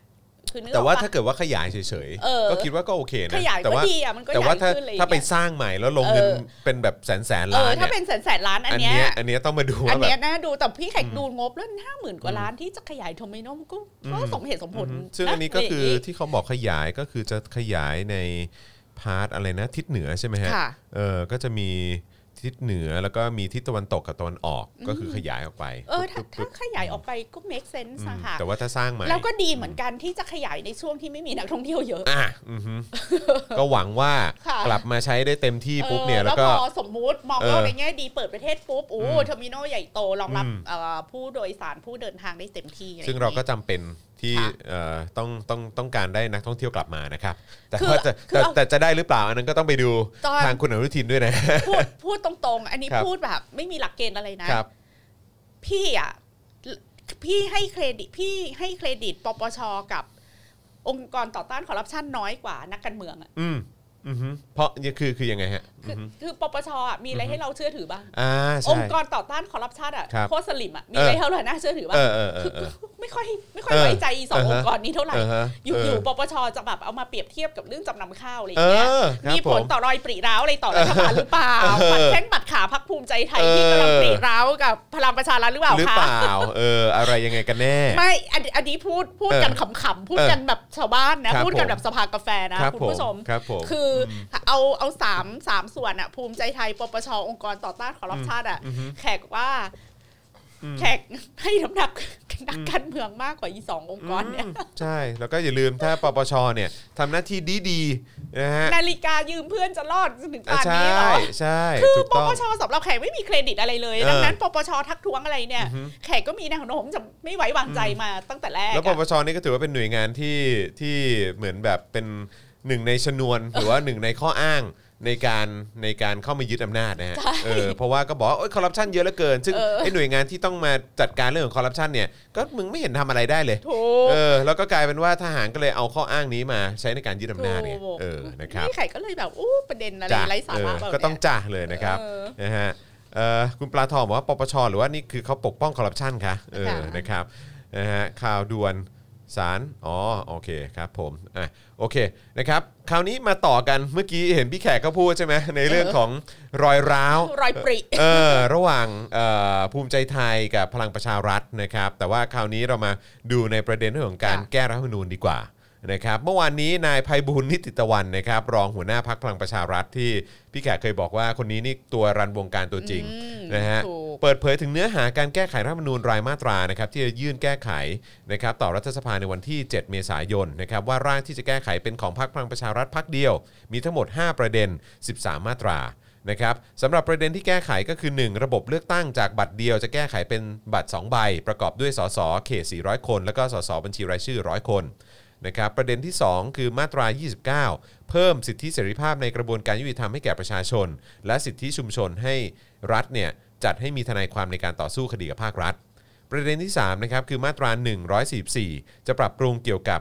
การเข้าไปใช้งบประมาณของประเทศ ให้มีความยืดหยุ่นเพิ่มขึ้น เช่นเดียวกับรัฐธรรมนูญปี 50 เอ๊ะเอ๊ะเอ๊ะ อ้าว คืออพูดแบบบ้านๆอีกนะ อืม พี่ไข่ก็รู้สึกว่า อืม เนี่ย อืม ไอ้มาไอ้มาตราเนี้ยก็เขียนไว้เผื่อเพื่อไทยได้เป็นรัฐบาลปะ อ่า แล้วพอตัวเองได้เป็นรัฐบาลแล้วมันไม่สะดวกตัวเองก็เลยจะแก้ อ่าครับผม โอ้ย ครับผมอืม นะฮะประเด็นทีสี่4นะครับมาตรา 185 จะผ่อนคลายให้สสเนี่ยเข้าไปติดตามข้าราชการและช่วยเหลือความเดือดร้อนให้แก่ประชาชนเพิ่มขึ้น ผ่อนคลายแล้วนะ ผ่อนคลายนะครับ ก็คือถ้าเพื่อไทยอ่ะ ได้เป็นรัฐบาลอ่ะอีอีมาตราอย่างเงี้ย อืม ก็คือเขียนสกัดอ่ะ ไม่ อ่ะ ให้สสได้ทำงานถูกไหม อ่าค แล้ รับผวพอ ม ตัวเองอ่ะ ได้เป็นรัฐบาลอ่ะ อืมก็เจอไง เออ ก็ไปโดนตอน คือ นี้ ต เอ อน งไง นี้ก็ต้องการปลดล็อก ใช่ สอสอเขตตัวเอง ใช เนี่ย่ โอ้ย เออครับผม ค่ะ นี่คือนี่คือก็ดูไม่มีความมั่นใจในตัวเองมามาตั้งนานแล้วเนอะเออแม้กระทั่งไอ้ตอนที่เขียนรัฐธรรมนูญเนี่ย ไม่มันเขียนดักไว้ไง อ่ะใช่ ตอน ก็ดักไว้เพราะเพราะเผื่อตัวเองแพ้ไง เผื่อศัตรูชนะ ใช่ และเดี๋ยวถ้ากูชนะกูค่อยแก้ ะเดี๋ยวค่อยแก้ทีหลัง โอ้ย อืม นี่ยิ่งกว่าวิลเลียมไรอันกระทิงเล่นด้วยกันอีกนะเนี่ ใช่ ย ใช่ อาการเนี้ย ถูกสุดยอดฮะนะครับ ประเด็นที่ 5 นะครับ มาตรา 270 ในบทเฉพาะการนะครับ จะแก้ไขให้รัฐสภา โดยสสสว เข้าไปติดตามเสนอแนะ เร่งรัดการปฏิรูปประเทศตามยุทธศาสตร์ชาติ จากเดิมที่ให้สวดำเนินการเพียงลำพัง อ่ะคือถ้าเพื่อไทยอ่ะเป็นรัฐบาลน่ะ ครับ ก็จะเอาสวไปสกัดเขาไง อืม โดยที่สสอ่ะ ครับไม่มีสิทธิ์ไม่มีเสียงเลยนึกออกปะ แต่ตอนนี้ก็ไม่ได้แล้วไงต้องแบบ ตามเอาสวไปจับผิดว่าอันนั้น เออ ก็ไม่เป็นไปตามยุทธศาสตร์ชาติ เออ ต้องโดนยุบพัก เออ แล้วพอตอนนี้ เออ เกิดจะกลัวอำนาจสวขึ้นมาว่า ดิ้น เผื่ ให อ ญ่ เผื่อเป็นอื่น อ่า เผื่อสวปันใจ อ่า just in case แก้ดีกว่า เออครับ โอ้ ผม ย อืม กี่โอ้ยละคะ รู้เลยนะคะ เออ ดูออกนะคะนะครับ ส่วนประเด็นการตัดอำนาจสวอาทิยกเลิกสวสรรหา หรือว่าอำนาจการเลือกนายกเนี่ยจะยังไม่แก้ไขนะครับ เพราะหากไปยุ่งเรื่องนี้จะทำให้เกิดความขัดแย้งและไม่สามารถแก้ไขได้สำเร็จครับ โอ้ยค่ะ จ้า จ้า นะครับ ขณะที่นายชินวรบุญเกียรตินะครับพักประชาธิปัตย์เปิดเผยว่าได้หารือกับตัวแทนกรรมาธิการร่างรัฐธรรมนูญสามพักก็คือพักภูมิใจไทยพักชาติไทยพัฒนาและประชาธิปัตย์นะครับจากการหารือเนี่ยมีความเห็นร่วมกันที่จะเสนอร่างรัฐธรรมนูญแก้ไขเพิ่มเติมเป็นรายมาตรา โดยแยกเสนอเป็นรายฉบับดังนี้นะก็คือฉบับ 1 ประเด็นมาตรา 256 แก้ไขจากยากให้ง่ายขึ้น โดยใช้เสียง 3 ใน 5 นะครับฉบับที่ 2 คือมาตรา 272 สว ไม่มีสิทธิ์โหวตนายก ฉบับที่ 3 ประเด็นหมวดสิทธิเสรีภาพ และสิทธิชุมชน ฉบับที่ 4 นะครับ ประเด็นหมวดการตรวจสอบการใช้อำนาจรัฐ และธรรมาภิบาล ฉบับที่ 5 ประเด็นการกระจายอำนาจสู่ท้องถิ่น ฉบับที่ 6 ประเด็นเลือกตั้งระบบบัตร 2 ใบนะครับ โดยคาดว่าจะเสนอต่อประธานรัฐสภาได้ในสมัยประชุมที่จะถึงนี้แน่นอนนะครับ ซึ่งอันนี้ก็คือเป็นพาร์ทเอ่อไอ้การแก้ไขเอ่อจากฝั่งภูมิใจไทย ชาติไทยพัฒนาแล้วก็ประชาธิปัตย์ ก็ไม่ ใช่ไหมฮะ รู้ว่าจะเล่นละครกันหรือเปล่า อืม ไงปลีจริงหรือเปล่า ร้าวจริงหรือเปล่า นั่นนะสิ ก็แบ่งเขาเรียกว่าแบ่งบทกันเล่น ครับ ใช่ไหม ผม ก็คือแกล้งบอกว่า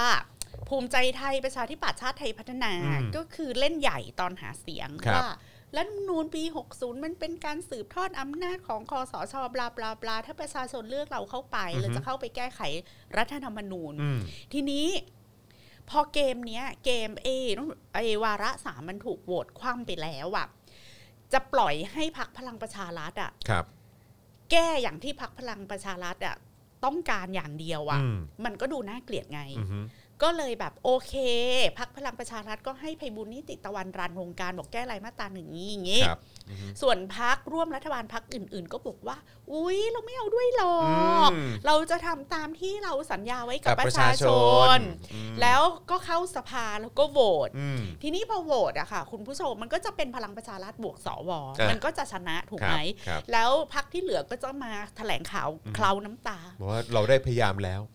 ผมขอโทษต่อ เออ พี่น้องประชาชน เราทำเต็มที่แล้วค ผ รับ มทำเต็มที่แล้ว เราใช้กระบวนการทางรัฐสภาเต็มที่แล้ว อือฮึ แต่เสียงของเราไม่พอ อืม เอาอย่างนี้ถ้า อือฮึ พักประชาธิปัตย์ภูมิใจไทย ชาติไทยพัฒนา จริงใจไม่จริงโจ้นะคะ ครับ วันพรุ่งนี้เอาไม่ใช่พรุ่งนี้เป็นวันหยุด อืม วันอังคาร อืม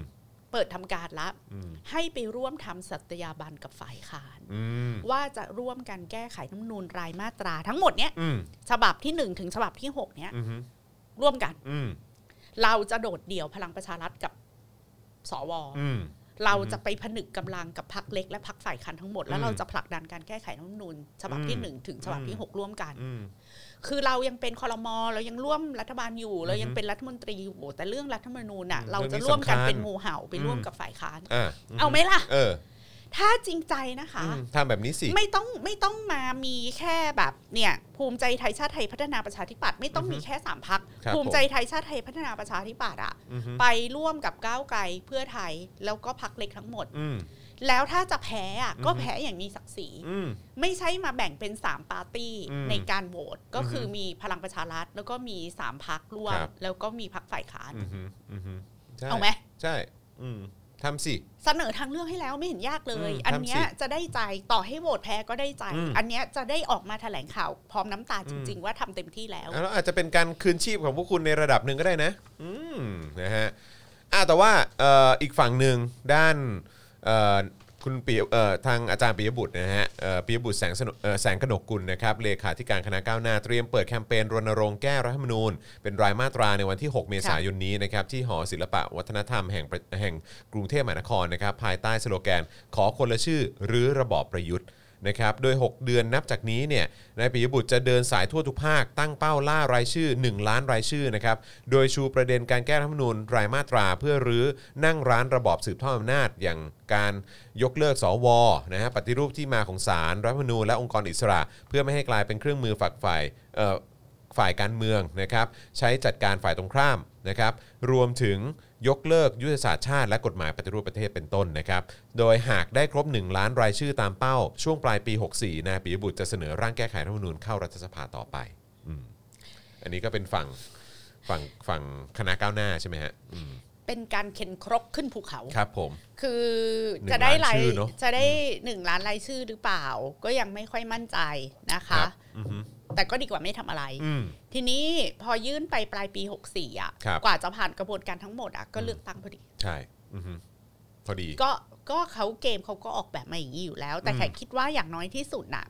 เอ่ออาจารย์ปิยบุตรอ่ะอาจจะไม่ได้คาดหวังถึงความสำเร็จในการยื่นร่างเข้าไปในสภา แต่อย่างน้อยอ่ะตลอดปีนี้อะค่ะ วาระของการแก้ไขรัฐธรรมนูญ อืม ที่จะไม่ถูกบิดเบือนจาก อืม ฝ่ายสืบทอดอำนาจอะ ครับ มันจะปรากฏเป็นบทสนทนาในชีวิตประจำวัน อืม แล้วก็เป็นสิ่งที่เอ่อทำให้คนไทยอะตระหนักอยู่เสมอว่าภายใต้รัฐธรรมนูญฉบับนี้ ครับ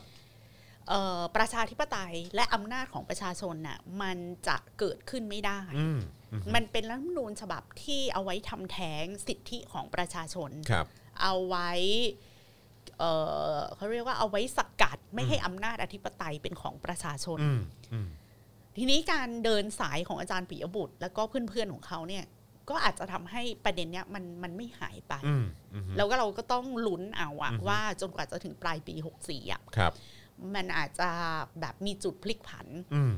ที่ทำให้เกิด uprising ของของคนไทยมา ใน อีก พาร์ท อี ประ กข ชา นา ช ด น ใหญ่ใน อืม พาร์ทของประชาชน ครับ ว่า อือฮึ เฮ้ย ถ้าเขาจะถูลู่ถูกกลางอะ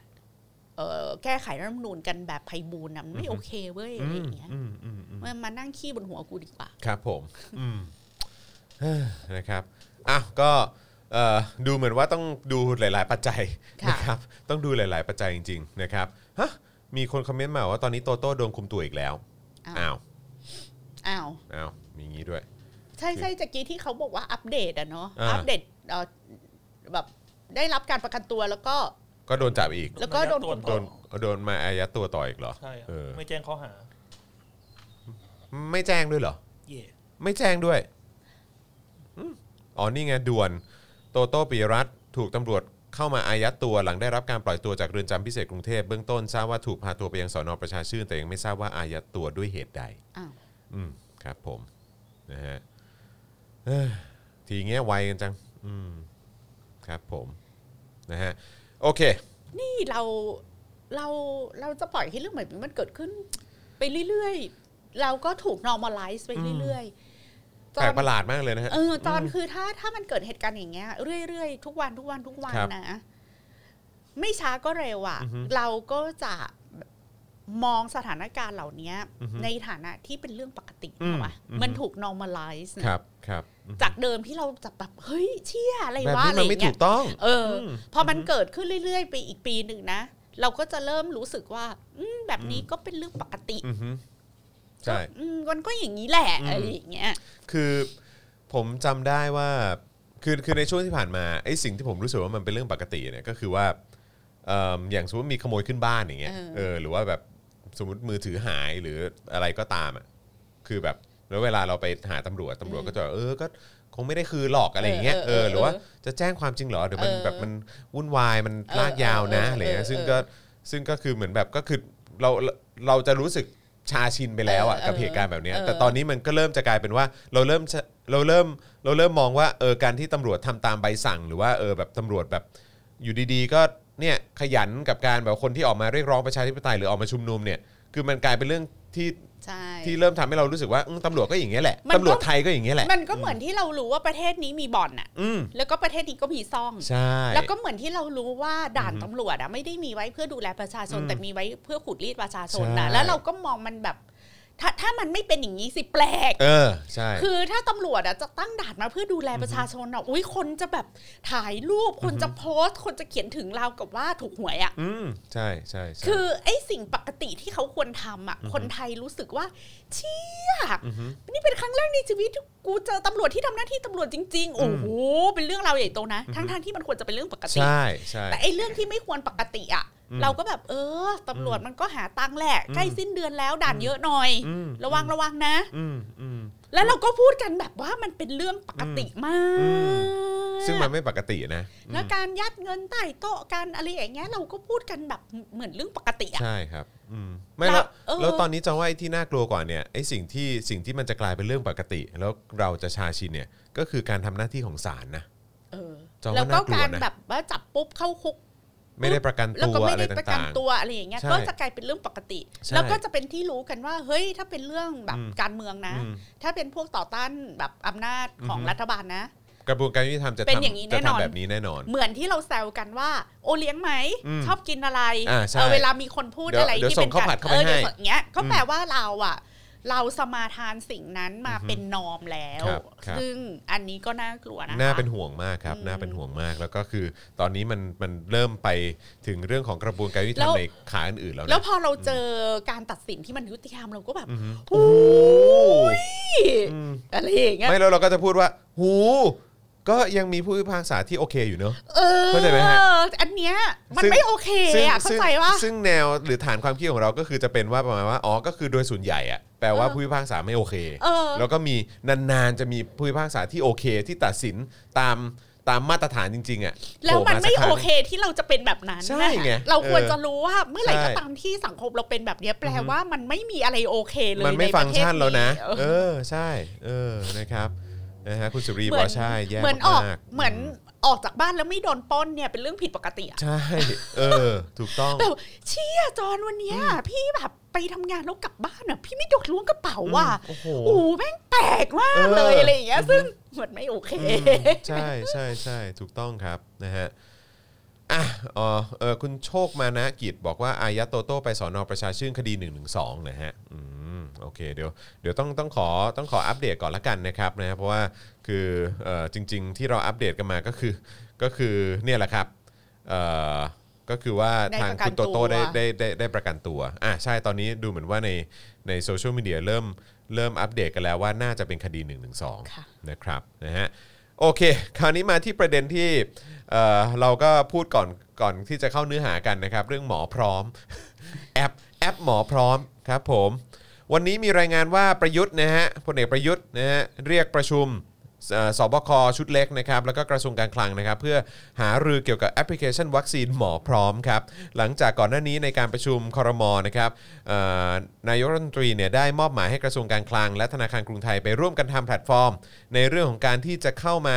สู่การมีส่วนร่วมในการฉีดวัคซีน เพื่อกระจายไปถึงทุกจังหวัด เนื่องจากตอนนี้เนี่ยมีการให้วัคซีนไปตามหลักการพิจารณาด้านสาธารณสุขเพียงอย่างเดียวทำให้ไม่ทั่วไม่ทั่วถึงนะฮะโดยมี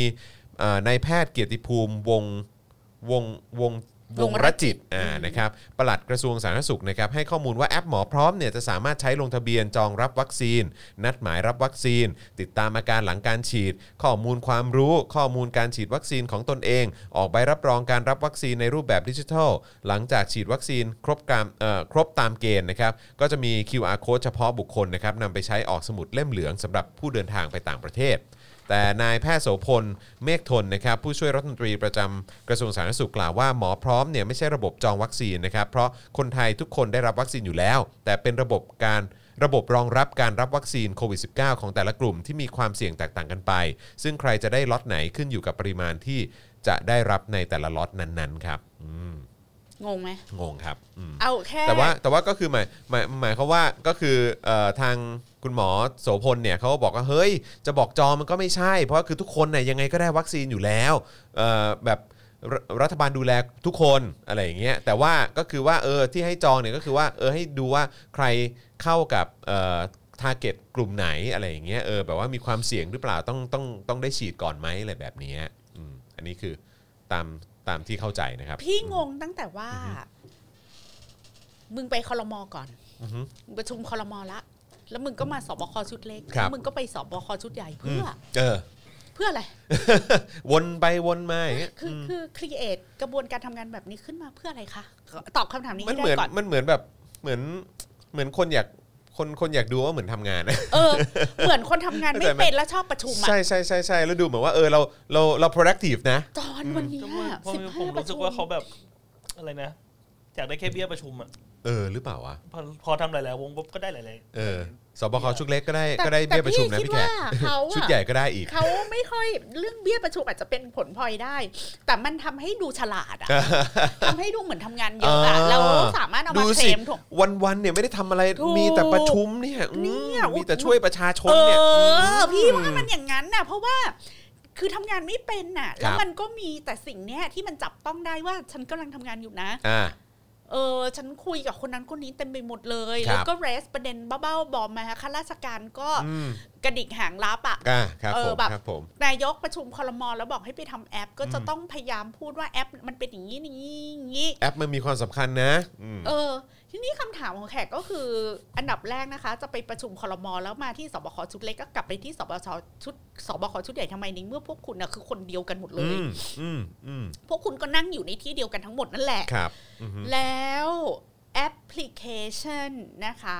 คุณก็บอกอยู่แล้วว่ามันไม่ใช่สำหรับการจองวัคซีน เพราะวัคซีนเนี่ยมันไม่ต้องจอง ครับ มันเป็นสิ่งที่รัฐอะจะเซอร์วิสให้กับประชาชนทุกคน ครับ เป็น universal หมายความว่า อือฮึ ทั่วหน้า ครับครับ เพียงแต่ว่าจะมีการจัดลำดับความสำคัญว่าใครจะเป็นเอ่อกลุ่มผู้ได้รับวัคซีนก่อน อืม ทีนี้เวลาคุณจัด ซึ่งอันเนี้ยโดยหลักการแล้วมันก็ make sense อือฮึ เหมือนหลาย ๆ ประเทศก็จะบอกว่าคนอายุ 70 ปีขึ้นไปได้รับวัคซีนก่อน ครับ บุคลากรทางการแพทย์ได้รับวัคซีนก่อน ค อะ รับ ไรอย่างเงี้ย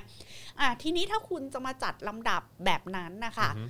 ณวันนี้นะจอนณวันนี้อ่ะเราต้องได้รับ SMS จากรัฐบาลแล้ว อืม ว่า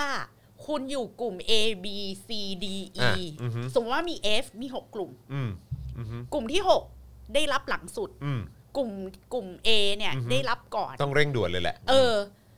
คือคืออยากวัคซีนยังไม่มาไม่เป็นไรนะ อืมอืม แต่ณวันเนี้ย อืม คุณต้องสามารถ categorize อืม ประชากรแล้วว่า ใครสังกัด ก ก ลุ่ม ลุ่ม ไหน ที่จะได้รับวัคซีนเป็น อือฮึ กลุ่มที่เท่าไหร่ อืม สมมติว่าพี่อยู่กลุ่ม F อืม ก็ไม่เป็นไร อืม พี่ยอมรับวิจารณญาณของรัฐบาลก็ได้ว่า อือฮึ เออ กูเป็นพวกไม่ใช่กลุ่มเสี่ยง อืม กูก็ฉีดหลังคนอื่น ก็เขา ไม่ เขาเขาประเมินแล้ว เขาประเมินแล้วกูก็กูรอได้ อืมครับครับไม่ ว่านะ ครับ ขอให้มันพูดกันรู้เรื่อง ครับ ทีนี้เราหนึ่งสิ่งนั้นก็ยังไม่เกิดขึ้น อือฮึ ว่าดิฉันลักษณะปณิชัยหมายเลขประจำตัวบลาบลาบลาบลาเนี่ย อือฮึ สังกัดกลุ่มอะไร ครับ นายวินยูวงศ์สุรวัตรเลขเอ่อเลขบัตรประชาชนบลาบลาบลาสังกัด กลุ่มกลุ่มที่เท่าไหร่ ครับ ก็ยังไม่มี อือฮึ และณวันเนี้ยสิ่งเนี้ยมันควรมีแล้วถูกไหม ใช่อือฮึ แล้วไอ้หกกลุ่มเนี้ยมันจะสัมพันธ์กับอะไร มันก็จะสัมพันธ์กับวัคซีนแต่ละล็อต อืม ที่จะเข้ามาหรือที่จะผลิตได้ ครับ เราก็จะรู้ว่ากลุ่มที่หนึ่งมี อืม อยู่ 4 ล้านคน อืม จะต้องใช้วัคซีน 8 ล้านโดส อืม 8 ล้าน มี โด เพียง ส พอไหมตอน ต้อง นี้ ฉีด อืม ห่างกันระหว่างโดสที่ 1 กับโดสที่ 2 เนี่ย อือฮึ เป็นระยะเวลา 1 เดือน อืม ดังนั้นในไทม์ไลน์อ่ะกลุ่มที่ 1 อ่ะ จะได้ละจะฉีดวัคซีนเสร็จเรียบร้อยเนี่ย ภายในเดือนที่เท่าไหร่ อืม accordingly อือฮึ กับวัคซีนที่มีอยู่ในประเทศ อืม ดังนั้นกลุ่มที่ 2 มันก็ accordingly ไปเรื่อย อืม ๆนึกออกปะ อืมอืม มันต้องมีสิ่งนี้ก่อน ครับ แล้วค่อยไปที่แอปพลิเคชั อื น อฮึ มีแอปพลิเคชันไม่ว่า อือฮึ แอปพลิเคชันนี้มันก็ accordingly to อือฮึ ข้อมูลว่ากลุ่มที่หนึ่งและก็ปริมาณวัคซีน อืม ที่มีอยู่แล้วก็ห่วงเวลาระยะห่างระหว่างวัคซีนเข็มแรกกับเข็มที่สอง อือฮึอืม แล้วคุณอาจจะใช้แอปพลิเคชันนี้เพื่อเพื่ออำนวยความสะดวก อย่างเช่นพี่แขกเป็นกลุ่ม F แล้วนะ อือฮึ พี่แขกก็จะรู้ว่า เออ ตอนเนี้ยระยะเวลาที่พี่อ่ะจะได้วัคซีนเนี่ยมันเหลืออีกกี่เดือนกี่ปี ม อะไรอย่างเงี้ย อือฮึอือฮึอือฮึ แล้วก็เอาไว้ติดตามว่า ครับ อาการหลังฉีดวัคซีนเป็นยังไงนู่นนี่นั่น เอาไว้ อือฮึ เช็คลิงก์กับข้อมูลอื่น อืม ๆ ทางสุขภาพของเรา อืมอืมอือฮึ ก็ไม่ว่ากัน ครับอือฮึ แต่ไอแอปพลิเคชันเนี่ยมันต้องมาหลังสุด อืม ณวันเนี้ยก่อนที่จะพีพูดเรื่องแอปพลิเคชัน อือ เนี่ย ฮึ ขอบอกก่อนว่าประชาชนที่แบ่งเป็นล็อตๆของคุณอะอยู่ อืม ที่ไหน อืมเพ อ ราะตอน ยู่ นี้ ที่ไหน เราไม่เห็นรู้เรื่องอะไรเลย เพราะว่าคุณหมอพูดเองอะว่าวัคซีนเนี้ยมันขึ้นอยู่กับปริมาณที่จะได้รับ อือฮึ ในแต่ละล็อตนั้นๆ ของแต่ละกลุ่มที่มีความเสี่ยงแตกต่างกันออกไป อืม ขอก่อน อือฮึ ภายในสิ้นเดือนหน้า บอก ครับ ประชาชนได้ไหม อืม ว่า เราอยู่ล็อตไหน อืมใช่ คืออัปเดตมาหน่อยได้ปะ เออ เออ ณวันนี้มันต้องมีแล้ว คือเรายังไม่รู้เลยอ่ะ ไม่ต้องรอให้มีวัคซีน ครับ แต่การแบ่งประชาชนออกเป็นล็อตๆตามที่ท่านว่าเนี่ย อือฮึ จดหมายต้องถึงบ้านละ อืม ว่าโดยข้อมูลของคุณที่เรามีอยู่เนี่ย คุณอยู่ล็อตนี้ อืม หรือคุณจะต้องมีกระบวนการทำแบบสอบถาม หรืออะไรก็ไม่รู้ล่ะ ครับ ที่คุณจะเอาไป categorize ได้ อืม ว่า แบงค์แขกจอนอะอยู่ล็อตไหน ครับอือฮึ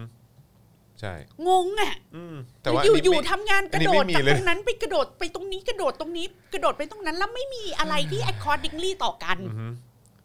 ใช่ แล้วแล้วจะให้เราอะโต้ตอบหรือมีบทสนทนากับคุณเรื่องวัคซีนยังไง อือฮึ เพราะเราเพราะอย่างพี่แขกอะพี่แขกไม่ได้ไม่ได้มายเรื่องแบบว่า เออหาวัคซีนมาได้ไม่พอไม่ครบติดนู่นติดนี่เออชักแม่งว่ะ อือฮึ ได้เท่าไหร่เท่านั้นอ่ะ อืม ตกลงแอสตราเซเนกาของ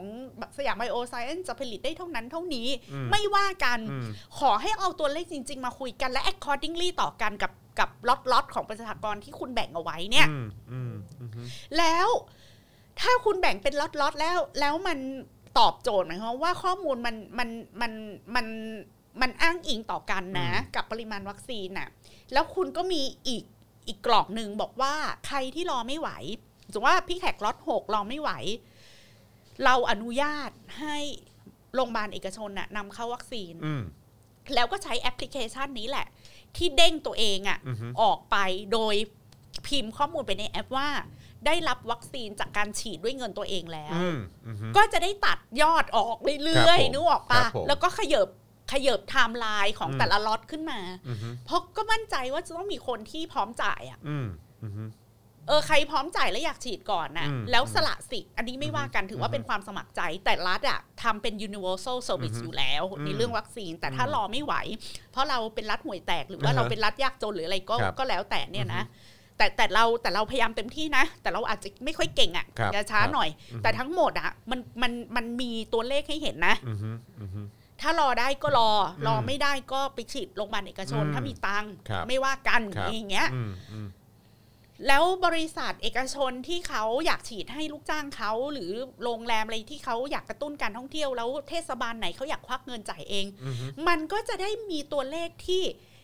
accordingly ต่อกันอีกไง ว่ามันหายไปจากตัวเลขที่รัฐจะเซอร์วิสเท่าไหร่ อืมอือฮึ แล้วเทศบาลหรือบริษัทเอกชนก็อาจจะบอกว่าฟายไม่เป็นไร อืม เพราะว่าจ่ายเองอะคุ้ม อืม กับมูลค่าทางเศรษฐกิจที่จะได้มา อืม มูลค่าทางธุรกิจที่จะได้มาคุ้มกว่า ครับ อืม อืม รัฐเก็บเงินไว้ใช้อย่างอื่นเถอะอะไรอย่างเงี้ย มอืม มันก็จะคุยกันรู้เรื่องนึกออก อื ว่าม แต่นี่มันคุยกันไม่รู้เรื่องทีแรกเทศบาลจะซื้อเองก็บอกว่าซื้อได้ดี แล้วก็มาบอกว่าซื้อไม่ได้ อืม ทีแรกก็จะให้เอกชนซื้อแล้วก็บอกว่าซื้อไม่ อยู่ ได้ ดีๆก็ไม่ให้ เออ มฮึ แล้วก็เปลี่ยนไปเปลี่ยนมาแล้วอยู่ก็ผุดอีไอเดียหมอพร้อมอะไรขึ้นมาโดยที่ไม่เบสออนอะไรเลย ใช่เนี่ยแหละคือปัญหาแล้วก็ เราไม่ได้อยากจะด่าสาดเสียเทเสียหรือ อฮึ ด่าไปเรื่อยไปเทื่อยนะ แต่คือ แต่คือมันเห็นถึงความห่วยจริงๆอะเอ้ยเหนื่อยใจครับ เออนะฮะ ผมก็สงสัยว่าทำไมเขาไม่อัปเดตไอหมอชนะไปเลย อืม ทำไมไม่ทำทุกอย่าง ก็เป็นอีกฟังก์ชันหนึ่ง ในแอปเดียวใน เออ แอป ที่ เดียว เพิ่มไปเลยทำไมต้องให้ คือในเครื่องคือตัวกูต้องมีกี่ ก็ แอป ทุก เนี่ย คนก็ฟังคำสั่งประยุทธ์แล้วประยุทธ์เนี่ยรู้จักแอปพลิเคชันไหมอะ ใช่ ประยุทธ์เข้าใจการพัฒนาแอปพลิเคชันไหม แล้วประยุทธ์ก็รู้สึกว่าพูดว่าทำแอปทำแอป แล้วมันฟังดูเก๋อะ คือเหมือนแบบเหมือนว่าจะได้เพิ่มในลิสต์ว่าตัวเองทำอะไรไปบ้างอ่ะ ไม่ มัน เออ รู้สึกว่าพูดในคอรมอแล้วแบบทำแอป แล้วมันดูตัวเองไฮเท เอ คอะ อ ก็พูดไง แล้วพูดแล้ว เอออี อีข้าราชการก็รู้สึกว่านายหน้าขี้ข้าเออเดี๋ยวว่าอะไรนะ เป็น นาย ลูกขุนพลอยพยักอะ เออคือ นายว่าขี้ข้าพลอย คื นั่ อน แห นา ละ ยนะว่าไงก็โอ้ยดีครับ เออ ม แล้วก็ ค ทำ รับผม มาอีกร้อยแอป เออ เพราะ คบผม ประยุทธ์ชอบแอป เออครับผมชอบเหลือเกิน เออ นะครับ อันนี้ไม่รู้ชอบแอปพลิเคชันหรือว่าชอบชอบแอปจริง ๆ นะฮะ โอ้นะครับอืมอะไรนะครับ คุณบรอกโคลีบอกว่าในคลิปของอาจารย์ลอยในฐานะคนในทีมให้คำปรึกษาสาธารณสุขเนี่ย แกบอกตอนแรกเสนอให้ทำแอป ที่จัดลำดับความสำคัญคนกลุ่มเอ่อกลุ่มคนว่าใครจะได้ก่อนหลังสุดท้ายสสบคเอาไปทำแอปอะไรก็ไม่รู้แบบที่เป็นอยู่นะฮะ ก็เหมือนว่าก็คงเคยมีคนเตือนไปแล้วอะแต่ ก็ ว่าก็ หม ท้า อย ห สุ ม ด อ ก็ หมอหมอที่ทำงานอ่ะ เอออือฮึ แล้วแล้วถูกทำลายโดยรัฐบาลช่วยกันออกมาแฉค่ะ ใช่ แล้วช่วยกันออกมาช่วยม็อบค่ะ อืม ว่า ใช่ พวกคุณอ่ะถูกกระทำย่ำยีไงบ้าง ใช่ อ่ะออกมาช่วยกันด่าค่ะ อืม ไม่ใช่ว่าปล่อยให้เอาขี้ยีหัวอยู่นั่นแหละ ใช่ถูกต้องครับผมเออก็ยอมอยู่นั่นนะนะไม่ ยอ รู้ ม ไปลัอกยู่ วอะ นั่ ไร น มั น่ะ น อีกหน่อยอ่ะคุณชงอะไรดีๆ เข้าไปแล้วเขาก็ไม่ มัน ทำ ก็ไม่ แล้ว ฟัง แล้ว ไง คุณก็กุมไข่อยู่ต่อหน้าเขาอีกหน่อยเขาก็ขี้ใส่ปากคุณน่ะ ใช่เออแล้วคุณก็คุณก็จะต้องยอมให้เขา เออ ทำอย่างนั้นไปนะครับเพราะคุณก็อยู่เฉยๆตั้งแต่ พวก แร ข้าก ราชการที่ อืม พยายามจะตั้งใจทำงาน แล้วมันไม่สอดคล้องกับแนวคิดของรัฐบาล หรือโดนรัฐบาลปัดตกหรืออะไรอย่างเงี้ยหรือรัฐบาลเอาโครงการของคุณไปทำแต่เอาไปทำแบบบ้าๆบอๆอ่ะ อืม ช่วยกันออกมาพูดค่ะ ใช่ ช่วยกันออกมาเป็นปากเป็นเสียงค่ะ ช่วยกันออกมายืนเคียงข้างประชาชน อืม ไม่ใช่ว่ายืนโง่เซอะงมงายเป็นขี้ข้ามอยู่ได้ เออคือคือเป็นอะไรเนี่ย เซอะ ไม่ เบอะ ไม่เคารพในศักดิ์ศรีความเป็นมนุษย์ตัวเองหน่อยเหรอ แล้วพวกคุณน่ะ เป็นพวกมีทุนทางสังคมสูงมากนึกออกไหมคุณโดนพวกคุณน่ะมีความรู้ จบด็อกเตอร์ เป็นหมอนะเว้ย เป็นหมอ ม และโดยทั่วไปอ่ะประชากรประเทศไทยอ่ะคนที่จะจบหมอได้เนี่ย มักจะมาจากครอบครัวที่มีฐานะไม่ที่เดือดร้อนเลยนัก อื ห อ นา ฮึอือฮึ พวกคุณน่ะมีเขาเรียกว่ามีเอ่อยอดเงินคงเหลือในบัตรเครดิตที่อยากมาสู้อีกเยอะ อือฮึใช่ อืมใช่ คุณโดนรัฐบาลโดนอีตู่ไล่ออกวันเนี้ยพวกคุณก็ยังไม่หมดเนื้อหมดตัว อืมอืม วงเงินในบัตรเครดิตเหลืออีกเยอะที่จะ ครับ สู้ อืม นึกถึงคนที่เขาไม่มีอะไรเหลือแล้วเขาสู้แบบเอกชงเอกชัยอะนึก อืม นึกถึงคนเหล่านี้บ้าง เขายังสู้เลยเนอะ เออ พวก นี่ มี เขาต้องเขาต้องมาประมูล พวกมี พวก เงิน เหรียญอะไร ร้อย ต่างๆ ล้าน อืม สิบล้านมี อืม บ้านมีรถ มีพ่อแม่มีมรดกอะ อืม มีความรู้ยาวเป็นหางว่าวมี อืม ปริญญายาวเป็นหางว่าวอะพวกมึงหัดออกมาด่าประยุทธ์บ้าง อืมใช่ หัดออกมาเปิดโปงความอัปยศอดสูงความห่วยแตกของรัฐบาลบ้าง แล้วมันก็จะทำให้คือเสียงพวกคุณมันมีน้ำหนักไงเอ ตา อ ยไปเนี่ยจะได้ช่วยกันกรวดน้ำไปให้ เออ ทำบุญทำทานไปให้บ้าง ว่าคุณทำประโยชน์ให้กับประเทศ เอออื มทำประโยชน์ให้กับสังคมจ เอ ริง อ ๆนะครับอืม ไม่ใช่ลอยตัวกุมไข่แบบเซอะเบอะให้คนแบบอีตู่แม่งเคาะกะลาไปวัน ใช่ ก็คือคุณยอมด้วยเนอะ ยอมให้แบบว่าโดนอะไรแบ ๆ บ ถู เนี้ย ก อืม แล้วก็ไม่ต้องมาพูดเนี่ยแบบมีข้าราชการพยายามแล้วดำอย่างนี้อย่างนั้น มางอแงอีกนะ มางอแงอีกสม ใช่ใช่ใช่ ซอบมองมอง อืมนะฮะ เอ้ยเมื่อกี้คุณมินิมินหรือเปล่า บอกว่าอะไรนะ วันนี้ตกใจมากด่านเยอะมาก ไม่รู้ขนมาทั้งสอนอหรือเปล่า หรือหิวค่าปรับดูกระหายค่าปรับมาก อ๋อเขาหรื ใช่ตอนนี้มันกลับมาแล้วนี่ เขาเขาเป็นนโยบายเลยนี่ ครับ ว่าให้กลับมาตั้งด่านกันอีกครั้งหนึ่งเพื่อดูแลความปลอดภัยประชาช น โดยจะมีเอ่อใครนะ รองโฆษกรัฐบาลออกมาแถลงเมื่อวันซื ครับ น ผม ว่าเป็นเรื่องสำนักงานตำรวจแห่งชาติ อืม เขาใช้เอ่อเทคโนโลยีอะไรไฮเทคมา อ๋อก ใช่ใช่บอกว่ามีเหมือนติดกล้องด้วยนะ ติดกล้องติดกล้องด่านก็จะมา อืม ดูแลประชาชนค่ะ ครับ อย่าต ผ ก ม ใจ อืมครับผม ค่ะ นะฮะคุณชามินบอกว่าแคนาดาไม่เห็นมีแอปอะไรเลยเขาแจ้งกับประชาชนอย่างที่คุณแขกบอกเลย ว่าได้ฉีดช่วง 1 2 3 4 แล้วแต่ใครจะอยู่ช่วงไหน เออนะคือก็ไม่เห็นต้องมีแอปเลยเนอะแล้วประเทศก็ใหญ่กว่าเราด้วยเนอะ ค่าทำแอปเนี่ยจะได้วัคซีนอีกกี่โดสคะ ใช่ อืม อยากอยากมีกันจัง แต่ผมจำได้เลยนะไอ้ประเด็นเรื่องของแอป เนี่ย คือ คือเหมือนแบบ คือเมื่อก่อนจอนทำรายการใช่ไหม หรือว่าจอนทำแบบพวกอีเวนต์อะไรพวกเนี้ย แล้วแบบพอช่วงที่มันแบบเรื่องมีพวกสตาร์ทอัพเอ่อเรื่อง Grab มันกำลังมา มี Line Man มีอะไรพวกเนี้ยพวกแอปอะไรต่างๆ มาอะไรเงี้ย ก็เนี่ยแหละ พวกผู้ใหญ่ในบริษัทหรือว่าผู้ใหญ่ในรัฐในในภาครัฐอย่างเงี้ย เออ ก็จะแบบว่าเออะอะไร เวลามาขึ้นเวทีพูดหรืออะไรก็ตามก็จะแบบว่า เออ เราต้องสนับสนุนการทำแอป การทำแอปเอ่ออะไรต่างๆเหล่าเนี้ยคือจอนเข้าใจเลยนะไอ้ฟิลตอนนั้นของคนที่คิดว่า เออ แบบสตาร์ทอัพมันคือแอป หรือว่า เออ คิดว่าแบบความพัฒนาทางเทคโนโลยีอะไรต่างๆ คือแอป อะไรอย่างเงี้ย แอปที่ดีเป็นตัววัดได้หรืออะไรต่างๆเหล่าเนี้ยคือ คือถ้า แล้ว พูดคำว่าแอปแล้วแหละดู ใช่ อัปเดตอะ ใช่ ซึ่งซึ่งซึ่งอันนั้นคือเมื่อนานมาแล้วนะพี่แขก เออ นั่นคือเมื่อแบบจอนว่าน่าจะสัก 5 6 ปีที่แล้ว 7 ปีที่แล้ว 8 ปีที่แล้วด้วยซ้ำอ่ะ แต่นี่คือคือประยุทธ์เพิ่งมาแบบว่าแอปสิแอปแอป เขาเพิ่งใช้ Google ไป เป็น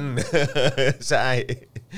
ก็อย่างที่เขาบอกใช่ไหมว่าเอ่อการบริหารประเทศของเขาก็คือเขาก็เข้า Google ทุกวัน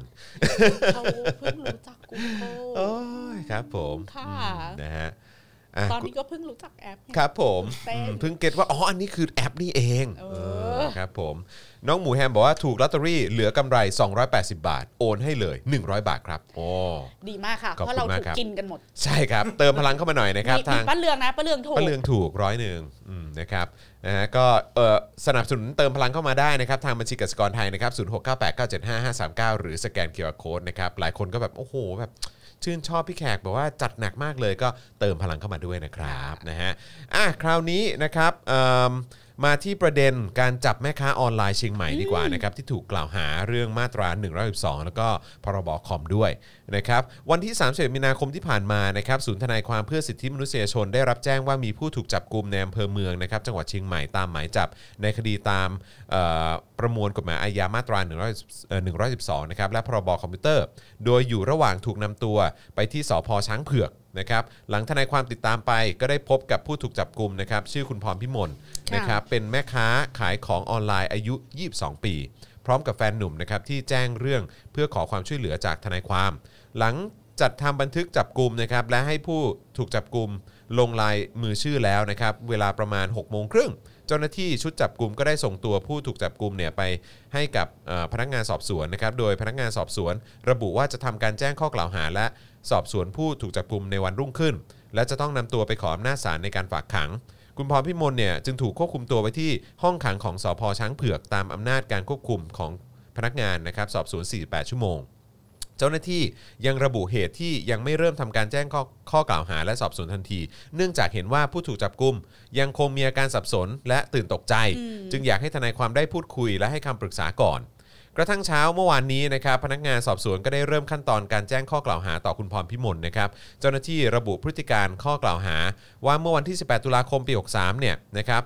เอ่อได้มีนายทีคทัศน์นะครับผู้กล่าวหาประสงค์ไม่เปิดเผยนามสกุลนะครับได้ใช้โทรศัพท์มือถือเปิดใช้งาน Facebook พบผู้ใช้ Facebook รายหนึ่งที่เป็นเพื่อนใน Facebook ได้โพสต์ข้อความหนึ่งข้อความ โดยข้อความดังกล่าวเนี่ยเป็นการใส่ความในหลวงรัชกาลที่ 10 ต่อบุคคลที่3นะฮะด้วยการโฆษณาด้วยเอกสาร โดยประการที่น่าจะทำให้ทรงเสื่อมเสียชื่อเสียง ถูกดูหมิ่น หรือถูกเกลียดชัง และมีผลกระทบต่อสถาบันพระมหากษัตริย์ ซึ่งก่อให้เกิดผลกระทบต่อความมั่นคงของรัฐ อีกทั้งการกระทำดังกล่าวยังเป็นการนำเข้าสู่ระบบคอมพิวเตอร์ ซึ่งข้อมูลใด ๆ อันเป็นความผิดเกี่ยวกับความมั่นคงแห่งราชอาณาจักรตามประมวลกฎหมายอาญาอีกด้วย ค่ะ นะครับคุณพรพิมลได้ให้การปฏิเสธตลอดเอ่อข้อกล่าวหานะครับ โดยได้ให้การในรายละเอียดทางคดีว่าไม่มีส่วนเกี่ยวข้องกับ Facebook ที่ถูกกล่าวหา อีกทั้งยังได้ยินยอมให้เข้าถึงอุปกรณ์อิเล็กทรอนเอ่ออิเล็กทรอนิกส์ ทั้งโทรศัพท์มือถือและ iPad นะครับที่ถูกยึดไว้โดยตำรวจตั้งแต่ถูกจับกลุ่ม เพื่อยืนยันว่าเธอไม่ได้ใช้ Facebook ตามที่ถูกกล่าวหา และจะขอให้การเพิ่มเติมเป็นหนังสือ ค่ะ นะครับ นะครับระหว่างที่ทำการสอบสวนเนี่ยพนักงานสอบสวนได้ให้ตำรวจสพช้างเผือกอีกนายหนึ่ง ไปยื่นคำร้องขอฝากขังครั้งที่หนึ่งเป็นเวลา 12 วันนะครับขณะที่ทนายความก็ได้ยื่นคำร้องต่อศาลจังหวัดเชียงใหม่ เพื่อคัดค้านการฝากขังของพนักงานสอบสวน และขอให้มีการไต่สวนถึงเหตุจำเป็นในการฝากขังของพนักงานสอบสวนด้วย สุดท้ายเนี่ยหลังการไต่สวนนะครับศาลจังหวัดเชียงใหม่ได้มีคำสั่งอนุญาตให้ฝากขังตามคำร้องของพนักงานสอบสวนครับโดยให้เหตุผลโดยสรุปตามกฎหมายเอ่อเหตุที่จะออกหมายขังมี 2 เหตุด้วยกันนะครับก็คือ 1. อัตราโทษเนี่ยสูงเกิน 10 ปี และ 2. ผู้ต้องหามีพฤติการจะหลบหนีหรือไปยุ่งเหยิงกับพยานหลักฐาน จึงมีคำสั่งอนุญาตให้ฝากขังผู้ต้องหาเป็นเวลา 12 วันครับ โดยทนายได้ยื่นคำร้องขอประกันตัวผู้ต้องหาด้วยเงินสดจำนวน 3 0 0แสนบาทนะครับแต่ศาลจังหวัดเชียงใหม่เอ่อโดยผู้พิพากษาในรัฐจวงพาณิชย์นะครับได้มีคำสั่งยกคำร้องขอประกันตัว โดยให้เหตุผลว่าหากได้รับการปล่อยตัวชั่วคราวอาจจะกระทำในลักษณะเดียวกันอีก เกรงว่าจะหลบหนี ยากแก่การติดตามตัว จึงให้ยกคำร้องครับทำให้เธอถูกนำตัวไปคุมขังที่ทันทสถานหญิงเชียงใหม่ อืม โดยวันนี้นะครับคุณพรพิมลได้เขียนจดหมายเพื่อขอความช่วยเหลือนะครับโดยระบุว่าเธอเป็นผู้บริสุทธิ์ แต่ต้องถูกจับไปอยู่ในคุก ขอให้ทุกคนช่วยคืนชีวิตให้เธอทีสำหรับสถิติการกลับมาบังคับใช้มาตรา1 1 2 อีกครั้งในช่วงปลายเดือน พฤศจิกายน 63 จนถึงวันที่ 1 เมษายนปีนี้นะครับพบว่ามีผู้ถูกดำเนินคดีมาตรา 112 ไปแล้วอย่างน้อย 82 คนใน 74 คดีครับ โดยคุณพรพิมลเนี่ยนับเป็นผู้ถูกคุมขังระหว่างการต่อสู้คดีการเมือง ช่วงเวลานี้เป็นรายที่ 20 แล้วนะครับ โดยเป็นคดีตามม .112 รายที่ 13 ครับ เออคืออย่างนี้ นี่คือนี่คือเอาคือเอามือถือเอา iPad ให้ดูเลยนะ คือแบบอ่ะคุณเข้าไปดูเลย เออ ว่า ว่าฉันไม่ได้ใช้ Facebook อันนี้ตามที่คุณ เออ ว่า เออ แล้วนี่ก็ยังบอกว่าไม่รู้แหละก็จะฝากขังต่อ ทีนี้ ว้าว ความน่ากังวลมันเป็นอย่างนี้ค่ะจอนถ้าสมมุติว่าเออเออกฎหมายเนี้ยมันเอาไปใช้กับแกนนำม็อบนะ ครับ แบบกลุ่มแบบ อือฮึ แอคทิวิสต์อะไรอย่างเงี้ยเราก็ยังพอเข้าใจได้ว่าเพื่อสกัดเอ่อไม่ให้แกนนำเนี่ย ไปทำม็อบต่อต้านรัฐบาล นึกออกปะ อือฮึ มันยังเป็นเรื่องที่แบบเราแบบอ่านเกมได้อะ อืม ว่าเออ ก็เพื่อที่จะตัดกำลังม็อบอะไรเงี้ย แต่ในกรณีพี่แขกไม่แน่ใจเดี๋ยวต้องเช็คกับทางศูนย์ทนายอะ ครั ค่ะ บ ว่า มันมีคนที่ไม่ใช่เป็นคน เออไม่ใช่เซเลบม็อบอะ อืม แล้วโดนคดีเนี้ย อืม ตอนเนี้ยกี่คน อืม ซึ่งคนเหล่านี้น่าเป็นห่วง ค เพ รับ ราะว่าสปอตไลท์ไม่ส่อง ใช่ เป็นคนธรรมดา ครับ โอกาสที่จะถูกลืมจากสังคมอะมีสูงมาก อืมอืม เพราะว่าพี่ใหญ่จำได้กรณีที่คุณแม่ลูกหนึ่งหรือลูกสองนะ ที่เชียงใหม่เหมือนกันนะผู้หญิงไงที่โดนคดีหนึ่งสองแบบหลายปีมาก ครับผม อะก็ติดคุกอยู่นาน อืม แล้วก็ไม่ค่อยเป็นที่รู้จัก อืม แล้วก็ทำให้สังคมอะไม่ได้ติดตามคดีของ อืม ของเขาและเธอสักเท่าไหร่ ไม่ได้ถูกพูดถึงสักเท่าไหร่อืม ซึ่งมันน่าสนใจนะคะ ว่าอย่างกรณีคุณพรวิมลอะ ครั ยั บ งไง อืม ยังไง อืม โดนกลั่นแกล้งหรืออะไร ครับ หรือไปมีแบบขัดแย้งผลประโยชน์เรื่องการขายของออนไลน์กับใคร แล้วโดน อืม คู่แข่ง แบบนี้หรือเปล่าก ลั่นแกล้งหรือเปล่าอะไรอย่างเงี้ย ซึ่งน่ากลัวนะ เออ ครับ คุณผู้ชมคะถ้าเกิดว่าถ้าเกิดว่าทุกอย่างมันเป็นไปมันเกิดขึ้นกับคุณพรพิมลได้อะ อือฮึ วันดีคืนดีสมมุตินะ สมมุตินะจอนพี่อะจอนมีแฟน อือฮึ แล้วพี่ก็มาปิดชู้กับจอน ครับ แล้วแฟนจอนก็โกรธพี่มาก อืม ก็เข้าไปแฮ็ก Facebook หรืออะไรพี่แล้วก็มาเขียนข้อความนี้ แล้วก็ไปแจ้งความ อืม พี่ได้ปะ อืมน่ากลัวนะ แล้วไอ้กว่าเราจะพิสูจน์ได้ว่าเราโดนแฮ็กไหมอะไรไหม ก็ อย่าง โดนติ เงี้ย ดคุกไปสิ มันแล้วมันก็ไม่ใช่เรื่องที่ อืม เขาจะรับรู้การพิสูจน์อันนั้นน่ะ ครับ มันอาจจะพิสูจน์ไม่ยากอะแต่เขาจะฟังข้อฟังไอ้การพิสูจน์นี้หรือเปล่า อื อะ มอืมอืม คือแล้วทีนี้ถ้าคุณผู้ชมอะมีร้านไปเปิดร้านข้าวมันไก่อะอร่อยมากอะแข่งกับร้านข้าวมันไก่เจ้าเก่าอะแล้วทับไปแย่งลูกค้าเขาอะเขาก็ทำอย่างเงี้ยกลันแกล้งได้ปะแล้วก็คนแจ้งอะเป็นใครก็ไม่รู้เนี่ย ครับอือฮึอันตรายนะ มันอันตรายนะ อันตรายนะ แล้วคือการมีอยู่ของของคือการมีอยู่และการบังคับใช้กฎหมายแบบนี้เนี่ยมัน แล้วทีนี้ มันโอเคแหละ ตำรวจอายการผู้พิพากษาพอเจอคดีเนี้ย ทุกคนก็จะไม่กล้าออกนอกลู่นอกทางไง ครับอือฮึ ทุกคนก็จะทำตามแพทเทิร์นไว้ก่อนอะเพราะทุ ค ก รับ คนก็รู้สึกว่า เออก็ก็ทำอะไรก็ได้ให้ตัวเองปลอดภัยอะ อื ใช่ไหม อือฮึใช่ครับ แล้วท้ายที่สุดอะค่ะ คุณผู้ชมมันมันมันมาถึงทุกคนได้ อืม โดยไม่จำเป็นว่าคุณจะเป็นสลิมหรือไม่เป็นสลิ ครั ม บ นะ อือฮึ เพราะไม่ไม่มีใครกรีดเลือดออกมาแล้วดูว่าอันนี้สลิมจริงหรือส ครั ลิ บ ม ผ ปลอมนะ อืมอือฮึ คุณที่เป็นสลิมแล้วคุณสนับสนุนอีเรื่องพวกนี้อยู่อะวันดีคืนดีอะคุณไปทะเลาะกับคน หรือคุณไปทำมาค้าขายไปขัดผลประโยชน์ใครอะแล้วเขาเอาอันเนี้ยมาแกล้งคุณอะคุณคุณคุณจะรู้สึกยังไง อืม แล้วคุณจะต่อสู้ยังไง อืม คุณจะพิสูจน์ตัวเองยังไง ครับ เอาอย่างนี้ก่อนยังไม่ต้องพูดถึงอะไรที่ลึกซึ้งไปกว่านี้ หรืออะไรที่มันยากหลักการกฎหมายอะไรแขกยังไม่พูดนะแขกเอาง่ายๆแค่นี้ เอา แห เบ ละ สิกเลย แล้วแล้วใน literacy ของการใช้อุปกรณ์คอมพิวเตอร์อะ อือฮึ มันก็ไม่ใช่เรื่องง่ายนึกออกไหม ใช่ โอกาสที่คุณจะละล้วมไปลืมโทรศัพท์ไปตั้งรหัสอะไรง่าย ๆ ให้คนเข้าถึงหรือเที่ยวไปเปิด Facebook ในคอมพิวเตอร์คนอื่นนะ อืม แล้วไม่ได้ล็อกออฟออกมา ใช่ อย่างเงี้ย ใช่ คนอื่นเขาเปิดคอมก็เปิดปุ๊บ เจอ Facebook คุณออนอยู่อะเพราะว่ามันเกิดขึ้นเสมอแล้วพี่แขกงงมากที่เด็กมันชอบแกล้งกันในออฟฟิศอะ อืม คือไปเข้า Facebook เพื่อนอะ อืม แล้วก็โพส ไป ต์ ตั้ง อะ สเตตัส ไปตั้งสเต อืม ตัสแบบแกล้ง ครับ เพื่อนอ่ะ อ่าครับผม อ่า ถ้าสิ่งแล้วก็เกิดขึ้นแบบเป็นประจำเลย เพราะว่าการใช้คอมในออฟฟิศอ่ะ อือฮึ ทุกคนก็จะใช้แล้วก็ปิดคอมแล้วไม่ได้ อืมไม่ได้ล็อกเอาท์ ไม่ได้ล็อกเอาท์ออกมาจาก ครับ Facebook นึกออก ครับปะแล้วพอเพื่อนร่วมงานอีกคนนึงอ่ะ มาเทิร์นออนคอมพิวเตอร์แล้วก็ อือฮึ ปุ๊บหน้า Facebook ของเพื่อนคนก่อน อืม หน้านั้นมันก็เด้งขึ้นมาทันทีเพื่อนก็แกล้งดิ อืมอือฮึ แล้วถ้าการแกล้งนั้นมันไม่ใช่การแกล้งขำๆอะมัน อืม เป็นการแกล้งด้วยเรื่องพวกเนี้ย อือฮึ แล้วก็มีศัตรูของคุณในทางใดทางหนึ่งอาจจะเป็นศัตรูหัวใจศัตรูคู่อาฆาตใน อือฮึ เรื่องการงานไอ้คน อืม นี้มันจะได้เลื่อนเป็นหัวหน้าตัดหน้าเรา เรื่องผลประโยชน์ เป็นเรื่องผมไม่เป็นอะไรก็ได้อะแล้วเกิดเขาไปแกล้งคุณน่ะในในแอคเคาท์ Facebook ที่คุณเที่ยวไปล็อกอินไว้ที่นู้นที่นี่แล้วคุณลืมที่จะล็อกออกล็อกเอาออกมา อือฮึ อย่างเงี้ย อือฮึ มันเกิดขึ้นได้นะ ใช่ คะ ครับผม เอ อือฮึ อ มีจินตนาการกันนิดนึง เออจินตนาการกันนิดนึง ใช่อืมจินตนาการนิดนึงอืมครับผม ว่าสิ่งเหล่านี้เกิดขึ้นกับคุณก็ได้ หรือคนที่คุณรักก็ได้ และ นะ แล้วเกิดขึ้นได้กับไม่ไม่ใช่ว่าคุณต้องเป็นฝ่ายแบบประชาธิปไตยเท่านั้นด้วยนะ อืมอืม เออ ใช่ใช่ถูกต้อง เพราะว่าเวลาไปแจ้งความตำรวจเขาไม่ถามหรอกว่าคุณ อืม เป็นสลิมหรือเปล่า เออ อะ ใช่ใช่ใช่คุณอาจจะโดนก็ได้นะเออ เออ หรือว่าญาติคุณอาจจะโดนหรือว่า เออ ลูกคุณอาจจะโดนก็ได้ เออ เออ แล้วมันโอเคเหรอ แล้วแบบกรณีแย่งมรดกกัน แล้วไปแจ้งความพี่น้องตัวเองอะจำได้ไหมมัน อืม ก็เคยเกิดขึ้น มี แล้ว มา นะ แล้ว คะ นะครับ มันมีมา มี แล้ว มาแล้วนะครับผม ว่าจะไม่ให้พี่น้องได้มรดกอะก็เลย ใช่ ไปให้พี่น้องเข้าคุกด้วยคดีนี้ซะ ใช่ อะไรอย่างเงี้ย ใช่อืม แล้วทีนี้พอไปถึงขั้นตำรวจอายการน่ะ ทุกคนก็ต้องแบบทุกคนทุกคนจะ alert เป็นพิเศษกับคดีเนี้ย ทุกคนก็จะไม่ไม่กล้าที่จะเว้นไว้ก่อนไง อืมอืมอืมอืม ทุกคนก็จะทำเต็มที่ไว้ก่อนน่ะ ครับ เออ ว้าวนะครับ เออ คุณเด็กดีบอกว่า คนไม่เก่งคอมด้วยเล่นเฟซโดนแฮกง่ายจะตาย เออใช่ใช่คือเดี๋ยวนี้มันแฮกกันง่ายๆเลยนะครับ แล้วแบบคนทั่วไปอ่ะบางคนนะมี Account Facebook 5 6 Account เพราะว่าเปิด Account นี้มาลืม อือฮึ ลืมพาสเวิร์ดเข้าไม่ได้ละ อืม เปิดอันใหม่ อืม เอาลืมพาสเวิร์ดอีกละ ไปเปิดอีกอัน เออ หรือว่าโทรศัพท์เครื่องเก่าเจ๊งไปซื้อโทรศัพท์ใหม่ อืม ไม่สามารถ transfer อะไรกลับมาได้ อืม เปิด account ใหม่ เออ แล้วบางคนมี 6 7 account อ่ะ อ่าใช่ Facebook อ่ะ ใช่ใช่ใช่ใช่อือฮึ แล้วเราจะรู้ได้ยังไงว่า account ที่เราไม่ใช้หรือไม่เข้าแล้วมันถูกเอาไปทำอะไรบ้าง อ่า อันนี้ ใช่ แขกคิดว่าเราก็ต้องคิดเผื่อไว้ด้วย ครับผม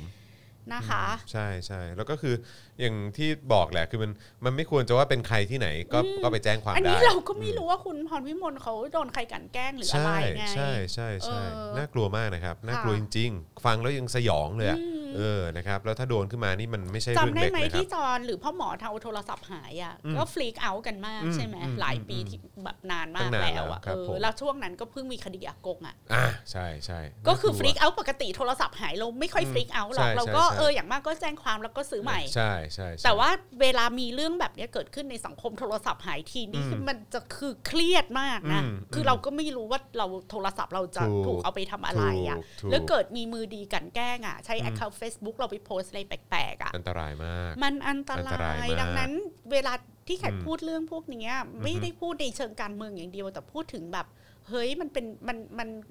มันไม่ปลอดภัยสำหรับทุกคนนะคะ อือฮึ ค่ะ ใช่ครับผมนะฮะแล้วก็นึกย้อนกลับไปก็ตลกนะจำได้ไหมฮะที่มันมีไอ้แพน e ลของทาง FCC ไทยใช่ไหมฮะ ค่ะ ที่ตอนนั้นที่เป็นคุณโรมไปแล้วก็ไปไปเอ่อไปเจออานนท์นิดา แล้วก็วรงค์อ่ะแล้วก็บอกว่า โอ้ย1นึเนี่ยมันไม่ได้แจ้งง่ายนะ ไม่ได้แจ้งง่ายนะ ก็ดูสิ แล้วเนี่ยดูสิ เนี่ย อยู่เชียงใหม่อ่ะแม่ค้าออนไลน์ก็โดน เออแล้วก็คน แล้ว ไป คุณจะ แจ้งก็ใครก็ไม่ ใช่ รู้ คือทั้งทั้งคนแจ้งและคนถูก อืม แจ้งคือโนเนมนะ ใช่ แล้วก็นี่ก็บอกว่าเออ คือ ก็ ถ้าคือถ้าเป็นโตโต้เพนกวินลุงไม้โดนไผ่โดนมันก็เข้าใจได้ว่า อืม เออ มันก็เป็นกระบวนการแบบทอนกำลังม็อบ ครับผมอืมแต่อันนี้คือแบบคือใครก็ไม่รู้เขายังไปแจ้ง มั เลย ไม่ อะ ได้มีเหตุจูงใจทางการเมืองอะไร ใช่ อ่ะ แล้วเราก็แบบ อืม เออ อย่างเงี้ย อืม มัน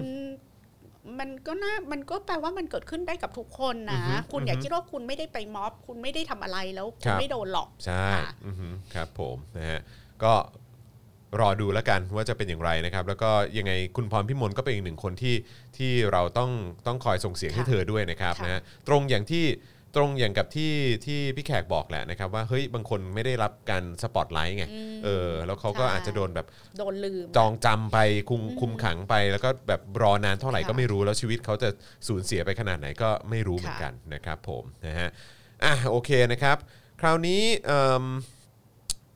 ก็จริง ๆ แล้วเอ่อเดี๋ยวเดี๋ยวสรุปคร่าวๆแล้วกันนะครับว่าจริง ๆ แล้วมีประเด็นคุณโตโต้ ค่ะ หัวหน้ากาดวีโวที่ที่จริง ๆ เมื่อช่วงบ่ายเนี่ยได้รับการประกันตัวแล้วหลังจากที่ที่โดนจับไปในในเอ่อคดีอ้างยี่เอ่อซ่องโจรอะไรเนี่ยนะครับที่ไปโดนจับที่เมเจอร์รัชโยธิน ค่ะ ใช่ไหมที่ลานจอดรถใช่ไหมครับ แล้วก็ล่าสุดเนี่ยก็คือว่าทางศาลเนี่ยก็ให้เอ่อประกันตัวได้นะครับ ตอนบ่าย 2 วันนี้นะครับประมาณเอ่อโดยใช้เงินประกัน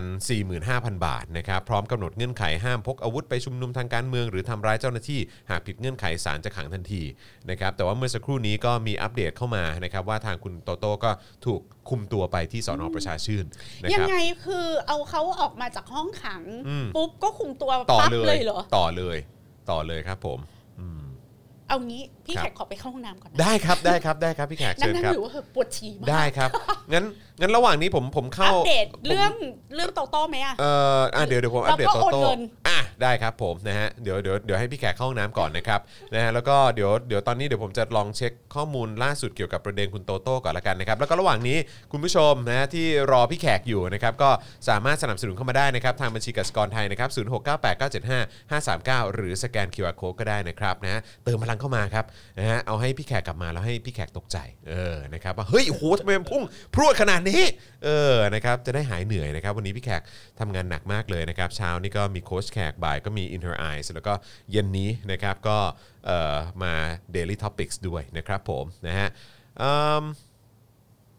ใครจะแจ้งก็ได้กฎหมายจับฉายมาก แล้วโทษก็รุนแรงเกินขอบเขตนะครับแต่ปัญหาคือกระบวนการพิสูจน์มันทำได้ห่วยไง แบบนี้ก็เท่ากับว่าการที่จะแก้ต่างให้กับตัวเองเนี่ยมันเลยกลายเป็นเรื่องที่ยากทั้งที่มันควรจะง่ายนะครับซึ่งมันอันตรายจริง ๆ แหละนะครับแล้วก็ผมก็รู้สึกว่าทุกคนก็คงทุกคนก็คงจะสายหัวนะครับเวลาที่ตอนนั้นที่วรงค์หรือว่าอานนท์นี่ก็ออกมาพูดนะฮะเอ่อ กับทุกๆ คนบอกว่าโอ้ยหนึ่งหนึ่งสองนี่ยมันแจ้งยากมาก ยากยากยากยากยากเหลือเกินนะครับ วันนี้ก็ได้เห็นผลแล้วนะครับ ว่าเออแล้วเป็นไงล่ะนะครับ วันนี้ขนาดแม่ค้าออนไลน์อายุ 22 ปี โดนใครที่ไหนก็ไม่รู้แจ้ง1นึแล้วก็ไม่ได้รับการเอ่อประกันตัวด้วยนะครับนะฮะแล้วก็ต้องติดคุกไปตอนนี้อย่างต่ำก็คงมี 12 วันนะครับ ผมนะฮะส่วนตอนนี้เดี๋ยวขอดูรายละเอียดคุณโตโต้นะครับ ตอนนี้เนี่ย เอ่อมีการรายงานอัปเดตมาจากทางประชาไทยนะครับ บอกว่าคุณโตโต้เนี่ยถูกอายัดตัวด้วยคดี 112 นะครับ 112 นะครับ ก็เมื่อกี้เราเพิ่งอ่านข่าว 112 ไป ตอนนี้ก็ชัดเจนแล้วว่าคุณโตโต้ก็น่าจะโดนอายัดตัวด้วยมาตรา 112เนี่ยแหละนะครับ ตอนนี้ทาง Voice นี่เอ่อทาง Voice ก็มาอัปเดตเหมือนกันนะครับ ว่าคุณโตโต้ถูกอายัดตัวไปที่สอนอประชาชื่นนะครับ อืม ก็ต้องคอยติดตามกันไป ก็สามารถไปรวมตัวกันได้นะครับ ไปรวมตัวกันได้ อาจจะเป็นกำลังใจให้กับคุณโตโต้ด้วยนะครับ แล้วก็ทางเราถ้ามีรายละเอียดอะไรเพิ่มเติมเข้ามา ก็เดี๋ยวจะมาเอ่ออัปเดตให้ฟังนะครับ ผมนะฮะโอ้พี่แขกไวมากเลยอะ พี่แขกไวมาก เหรอเหรอเหรอ ไวมากครับผม ใช่พี่แขกเป็นสาย เออ ฉี่ไว ครับผม นะฮะเอ่อคุณอะไรฮะกูอะไรคุณกายหรือเปล่าผมไม่แน่ใจออกเสียงถูกหรือเปล่าบอกว่าเมื่อไหร่คุณจรจะทำคลิปเล่นเกมกับชาวเดอะแก๊งอีกครับ สนุกและฮาดี อืม เอออ๋ออ๋อสมัยกับคุณปาล์มหรือเปล่าฮะเออนะครับตอนนี้ก็มามาตึงโป๊ะกันเออนะฮะฮาฮากันไปใน Day- ใน Daily Topics นี่แหละครับนะฮ ะ นะครับ อ่ะโอเค ก็สรุปว่าคุณโตโต้ก็น่าจะโดนในพาร์ทของ 1 1 2 เพราะว่าเมื่อกี้ทางประชาไทยอัปเดตมานะครับ แล้วยังไงตอนคืออ ม คือยังไงทำไมไม่ทำไมไม่ทำทีเดียว อืม คือทำไมมันแบบนึกออกปะคือแบบ เอาถ้าถ้ารู้ว่าเขามีคดีนี้อ่ะ ครับ ก็ไม่ต้องแบบหลอกให้เขาดีใจนึกออกปะ อือฮึ ว่าได้ประกันตัว ครับผมอืมเนี่ยตำรวจสอนอประชาชื่นอายัดตัวโตโต้ปิยรัตน์ตามหมายจับของสพกาลสินธุ์แต่ผู้ต้องหาไปรายงานตัวแล้ว หมายจับจึงต้องสิ้นสุดลง อืม ซึ่งกรณีนี้คล้ายกับหมายจับของไผ่รุ้งและเพนกวินนะครับ ถูกนำตัวมาสอนอประชาชื่นก่อนจะให้พนักงานสอบสวนที่เกิดเหตุมารับตัวต่ออ่าโอเค ก็ก็คือตอนนี้ก็ลุ้นใช่ไหม ครับผม ว่า อาจจะได้รับการปล่อยตัวคืนนี้ อ่าครับผม ค่ะ แต่ว่าก็ นะค ดีก็คือแปลว่า1นึที่ที่โดนแจ้งเนี่ย ก็คงโดนที่กาลสินธุ์ โด นะ นที่กาลสินธุ์ นะฮะ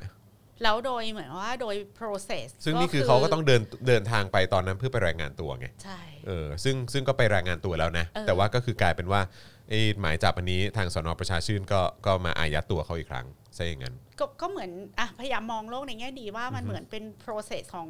แบบเป็นงานธุรการอ่ะ อืม ที่ต้องทำให้มัน เสร็จสิ้น ให้เสร็จสิ้น เรียบร้อยก่อน ก็ลุ้นว่าคืนนี้ก็อาจจะได้รับการปล่อยตัวหรือพรุ่งนี้เช้าหรืออะไรอย่างนี้ไหม อืม ว่าเออหมายจับนั้นอ่ะ มันจบไปแล้วนะอะ ครั ไร บ อย่างเงี้ย ครับ เพราะเขาไปรายงานตัวแล้วนะ อืม อย่างนี้ ครับผมเออนะครับ อ่ะโอเคนะครับนี่เราไลฟ์มาเกือบชั่วโมงครึ่งแล้วนะครับ ค่ะ นะเดี๋ยวมาดูหัวข้อที่เหลืออยู่นะครับ ค่ะ ที่เดี๋ยวเราเดี๋ยวเดี๋ยวคงต้องดูกันเพราะว่าแต่ละข่าวก็ค่อนข้างยาวพอสมควรนะครับเอ่อแล้วนี่ก็เกือบจะทุ่มหนึ่งแล้วนะครับก็จะมีประเด็น UNHCR เกาหลีใต้ถอนการ์ตูนชนกนันท์ผู้ลี้ภัยคดี 112 จากการโปรโมทเพื่อรักษาสัมพันธ์กับรัฐบาลไทยนะครับอ่อ เราไปเร็วๆเลยก็ได้นะ ได้ อั ครั นี้ บ เพราะว่าเอ่อประเด็นที่คนวิพากษ์วิจารณ์เรื่องนี้ก็คือบทบาทของ UNHCR ครับผม ว่าทำไมเอ่อเป็นคนที่ทำเรื่องประเด็นผู้อพยพอะ ครับ แต่ดูเหมือนว่าทำงาน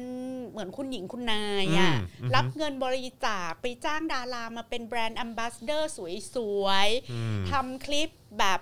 สวย ๆ เหมือนงาน PR เพื่อไประดมเงินบริจาค แล้วก็เราก็จบงานตัวเอง ครับ แต่ท้ายที่สุดอะไองานที่มันเกี่ยวกับผู้ลี้ภัยจ จริ ริ งๆงๆอะ อืม UNSCR อืม ไม่ได้ลงไปแบบ ไม่ได้ลงไปทำแบบจริงจังอะ ใช่ เหมือน ใช่ เน้นงาน PR และงานภาพลักษณ์ ใช่ เหมือนแบบเน้นเรื่องแบบว่าฉันมี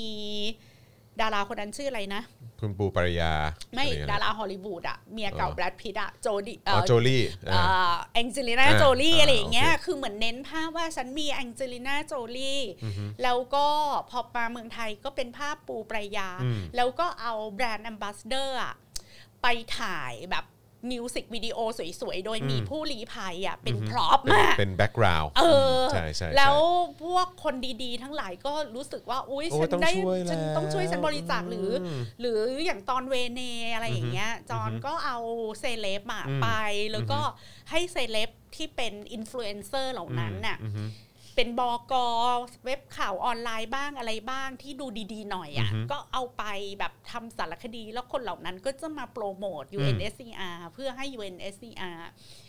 มีหน้ามีตาแล้วก็ระดมเงินบริจาคได้อีก อืม แล้วพี่แขกอะดู UNSCR Brand Ambassador แต่ละคนนะวอ ครับ ว่าชิล่าเมทีอย่างเงี้ย อืม สินใจหงส์ไทยอย่างเงี้ย อืม ปลูไปยาอย่างเงี้ย อืม แล้วคำถามเราคือแล้วองค์กรอย่างเงี้ยเหรอ อืม จะมาดูแลผู้ลี้ภัยหรือ ม ว่ามาอินกับประเด็นคนชายขอผู้ลี้ภัยจ อื ริง มอืม ๆคิดว่าประเด็นเรื่อง UNSCR แล้วพอ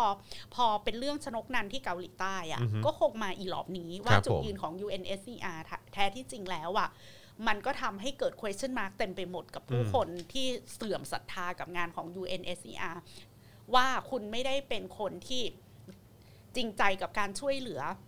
ผู้ลี้ภัยจริงๆหรอก อืม คุณก็มีผู้ลี้ภัยเป็นพร็อพแล้วก็เป็นเครื่องมือในการทำมาหากิน อืม ทำให้พวกคุณน่ะ ได้รับเงินบริจาค ได้ได้เงินเดือน อืม แพงๆด้วย อืมและสวัสดิการด้ ค วน ย ทำงาน UN เนี่ยเงินเดือนแพงมากนะคะ ครับ เอออ อืม แล้วแล้วคุณก็วัดความสำเร็จของคุณจากการมีแบรนด์แบรนด์แอมบาสเดอร์เก๋ๆ สวยๆ ไปวันๆนะซึ่งมัน อือฮึ ไม่ช่วยอะไรดูการผลักดันผู้ลี้ภัยกะเหลี่ยงออกไป อือฮึ จากเอ่อชายแดนไทยดิ เราเห็นบทบาทของ UNSCR อืม กันสักเท่าไหร่ อืม แล้วเราเห็นปูปายามาพูดหรือทำอะไรเกี่ยวกับเรื่องนี้บ้าง อือฮึ ในฐานะที่คุณน่ะเป็นแบรนด์เอ่อเขาเรียกว่าอะไรเป็นทูตสันทวาสไม ครับ ตรี ผม บ้าๆบอๆของ UNSCR ครับผม นั่นแหละ นะครับ แต่ทีเนี้ยเรื่อง UNSCR ไม่ยาก อืม เพราะเขาไม่ได้มีอำนาจรัฐอะไร ครับ เราก็แค่เลิกบริจาค อ่ะใช่ เอออ อฮึ เราเห็นว่าเขาเลือกใครมาเป็นทูตสันทวาสไมตรีเขาเราก็แบบเออไม่เอาอะสลิมเราก็ไม่ยุ่ง อือฮึ ไม่บริจาคเงินให้ แต่ว่าผม เดิ ว่า นเดินๆมาถือกล่องใกล้ๆก็จะ เออ ด่าให้ ใช่ใช่ใช่ใช่อืมครับผมนะฮะแต่มันมันหนักจริงนะ โดยเฉพาะคือผมไม่ผมไม่รู้ว่าที่อื่นเป็นยังไงอ่ะแต่ของเมืองไทยนี่ผมแบบผมใส่หัว นี่ จริงๆ เกาหลี อะ ใต้ก็ใช้ย่อยเห็นปะ เออเกาหลีใต้นี่คือแบบ เกาหลี กร ใต้ ณี เออ กรณีนี้ยังไม่ช่วยเลยนะเอ เอ อ อ แล้วนี่คือเขาเป็นผู้ลี้ภัยทางเหมือนคดีการเมืองเนาะ คืออันเนี้ย เออ จะจะไปแบนกิมจิก็ก็ไม่ถูกนะคะ อืม คุณผู้ชมเพราะอันเนี้ยมันไม่ใช่การกระทำของรัฐบาล อ่ะ มั ใช่ เป็น UNSCR ที่เกาหลีใต้ อ่าสาขานั้น เออ สา เป็น ขา สา เกาห ขา ลี นั้ ใต้ นแขกคิดว่าถ้าเราจะแบนอ่ะก็แบน UNSCR นี่แหละ ครับผม ว่ามันเป็นองค์กรลวงโลกแล้วล่ะ เออ ถ้ามันจะอย่างเงี้ ครับยดูเหมือนไม่ได้ช่วยจริง เราไม่ต้องการบริจาคเงินเพื่อไปเป็นเงินเดือนให้ปูปายาหรือแองจีน่าโจลี่นะ ๆ คะ อืมอือฮึหรือว่าหรือว่าเจ้าหน้าที่ที่ไม่ได้ช่วยเหลือผู้ลี้ภัยจริง หรือไม่ใช่ค่าตัวของอินฟลูเอนเซอร์ที่จะไปแบบทำสารคดี อืม สร้างภาพให้ UNSCR โดย ครับ มี ผม ผู้ลี้ภัย ผู้ตกระกรรมลำบากอะเป็นได้แค่พร็อพ ๆเออใช่ ค่ะ ครับผมสะเทือนใจนะฟังแบบนี้นะครับ เร็วๆ แล้วก็ไปเร็วๆ เรื่องอนุทินนะ เออของของอนุทิน ค่ะ เออเดี๋ยวเดี๋ยวสามารถนั่นไปก่อน ค่ะ ก็ได้ฮะ โอเค เดี๋ยวว่าเราไปคุณยิ่งรักษ ไป ณ์ไหม ที่ ฮะ คุณยิ่งรักษณ์ อื เลย ม ค่ะ ครับผมนะฮะวันนี้ศาลปกครองมีคำพิพากษาเพิกถอนคำสั่งกระทรวงการคลังนะครับที่ 1351เอ่อทับ เอ่อ2559 นะครับ ลงวันที่ 13 ตุลาคมปี 59 ที่ให้นางสาวยิ่งลักษณ์ชินวัตรนะครับ อดีตนายกรัฐมนตรี ชดใช้ค่าสินไหมทดแทนจำนวน 3.5 หมื่นล้านบาทนะครับ ที่เป็นเอ่อ20%ของความเสียหายทั้งหมดนะครับ จาก 1.78 แสนล้านบาทครับ จากเหตุนะฮะที่ตอนที่ดำรงตำแหน่งนายกรัฐมนตรี แล้วก็เป็นประธานกรรมการนโยบายข้าวแห่งชาตินะครับ ปล่อยให้มีการทุจริตในโครงการรับจำนำข้าว และเพิกเฉยไม่ระงับยับยั้งความเสียหายที่เกิดขึ้นแก่ราชการตามอำนาจหน้าที่นะครับทำให้กระทรวงการคลังได้รับความเสียหายนะครับ โดยสารปกครองกลางเนี่ยใช้เวลาอ่านคำพิพากษาประมาณ 2 ชั่วโมงเศษนะครับ จึงได้มีคำสั่งเพิกถอนคำสั่งกระทรวงการคลังนั้น พร้อมให้เพิกถอนคำสั่งของกรมบังคับคดี กับพวกที่ออกคำสั่งนะครับหรือประกาศใด ๆ ที่ดำเนินการเกี่ยวกับการอายัดทรัพย์สินของนางสาวยิ่งลักษณ์โดยมีคำพิพากษาระบุว่า คำสั่งกระทรวงการคลังไม่ชอบด้วยกฎหมาย เพราะลำพังอดีตนายกรัฐมนตรีเพียงคนเดียวไม่สามารถระงับยับยั้งโครงการ หรือให้มีการเบิกจ่ายงบประมาณได้ จึงมีคำสั่งยกเลิกคำสั่งกระทรวงการคลังดังกล่าวครับ สารปกครองเองเนี่ยยังเห็นว่านางสาวยิ่งลักษณ์ในฐานะนายกรัฐมนตรีและฐานะประธานกขอชอใช่ไหมฮะเอ่อเกี่ยวกับข้าวใช่ไหมฮะ ค่ะ นะฮะไม่มีหลักฐานที่แน่ชัดว่าเป็นผู้กระทำให้เกิดความเสียหายในโครงการรับจำนำข้าวโดยตรง นอกจากนี้โครงการรับจำนำข้าวยังดำเนินการตามนโยบายที่รัฐบาลแถลงต่อรัฐสภา เป็นนโยบายสาธารณะขนาดใหญ่ใช้เงินเยอะย่อมมีการขาดทุน แต่ยังอยู่ในกรอบวินัยการเงินการคลัง คุณจอนคะ ครับผม เราต้องโค้ดอันเนี้ย ครับผม แล้วปักหมุดไว้ในทุกเพจ ใช่ ของเรา ใช่ครับผมนะฮะ อยากจะแบบปริ้นอันเนี้ยแล้วไปแปะหน้า เนาะ ผากสลิมทุกคน เออแล้วเอาไปแจกเนอะ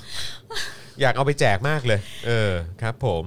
โดยผ่านการวิเคราะห์ของหน่วยงานต่างๆ อย่างเช่นสภาพัฒน์นะฮะเอ่อสำนักงบนะฮะแล้วก็กระทรวงการคลังเป็นต้น รวมถึงนางสาวยิ่งลักษณ์ในฐานะประธานกขอชเนี่ยมีการนำเสนอแนวทางแก้ไขปัญหาแล้วอืมนอกจากนี้กระทรวงการคลังเองเนี่ยก็รับว่าไม่มีหลักฐานแน่ชัด ก็ กระทรวงการคลังเองก็ยอมรับนะครับว่าไม่มีหลักฐานแน่ชัดว่านางสาวยิ่งลักษณ์เป็นผู้กระทำให้เกิดความเสียหายโดยตรง และขั้นตอนการตรวจสอบของคณะกรรมการสอบสวนความรับผิดทางละเมิดเนี่ยก็ไม่ถูกต้องตามที่กฎหมายกำหนดนะครับ แล้วอย่างนี้กระทรวงการคลังจะมีความผิดไหมอะ นั่นน่ะสิ กระทรวงการคลังต้องรับผิดชอบกับสิ่งที่เกิดขึ้นไหมอ่ะ เอออื มนะครับ ทั้งนี้นางสาวยิ่งลักษณ์มิได้มีการกระทำเพียงลำพัง ในการอนุมัติโครงการหรืออนุมัติงบประมาณ จึงรับฟังไม่ได้ว่านางสาวยิ่งลักษณ์ในฐานะนายกรัฐมนตรี และในฐานะกขชเนี่ยกระทำการจงใจหรือปล่อยปละละเลยให้เกิดการทุจริตหรือเพิกเฉย ไม่ระงับยับยั้งความเสียหายในโครงการจำนำข้าวนะฮะจนเป็นเหตุให้ราชการเสียหายตามมาตรา 10 ประกอบมาตรา 8 แห่งพรบรับผิดทางละเมิดแต่อย่างใด หลังจากนั้นเนี่ยโลกออนไลน์ก็มีการแชร์ Facebook ของเออคุณยิ่งรักษณ์นะครับ ที่โพสต์ไว้เมื่อวันที่ 19 ธันวาคมปี 62 นะครับ เปิดเผยว่า ทรัพย์ของตนที่โดนยึดนั้นถูกขายทอดตลาดไปทีละชิ้นนะครับ โดยคำสั่งยึดทรัพย์ดังกล่าว พร้อมระบุว่าหลายคนคงคิดว่าช่วงนี้ดิฉันทำไมเงียบหายไป ยังมีความสุขดีอยู่ไหม บางครั้งการพยายามไม่คิดมากทำใจให้สงบ มีความสุขก็ทำให้เรารู้สึกดีขึ้นในสิ่งแวดล้อมที่เปลี่ยนไป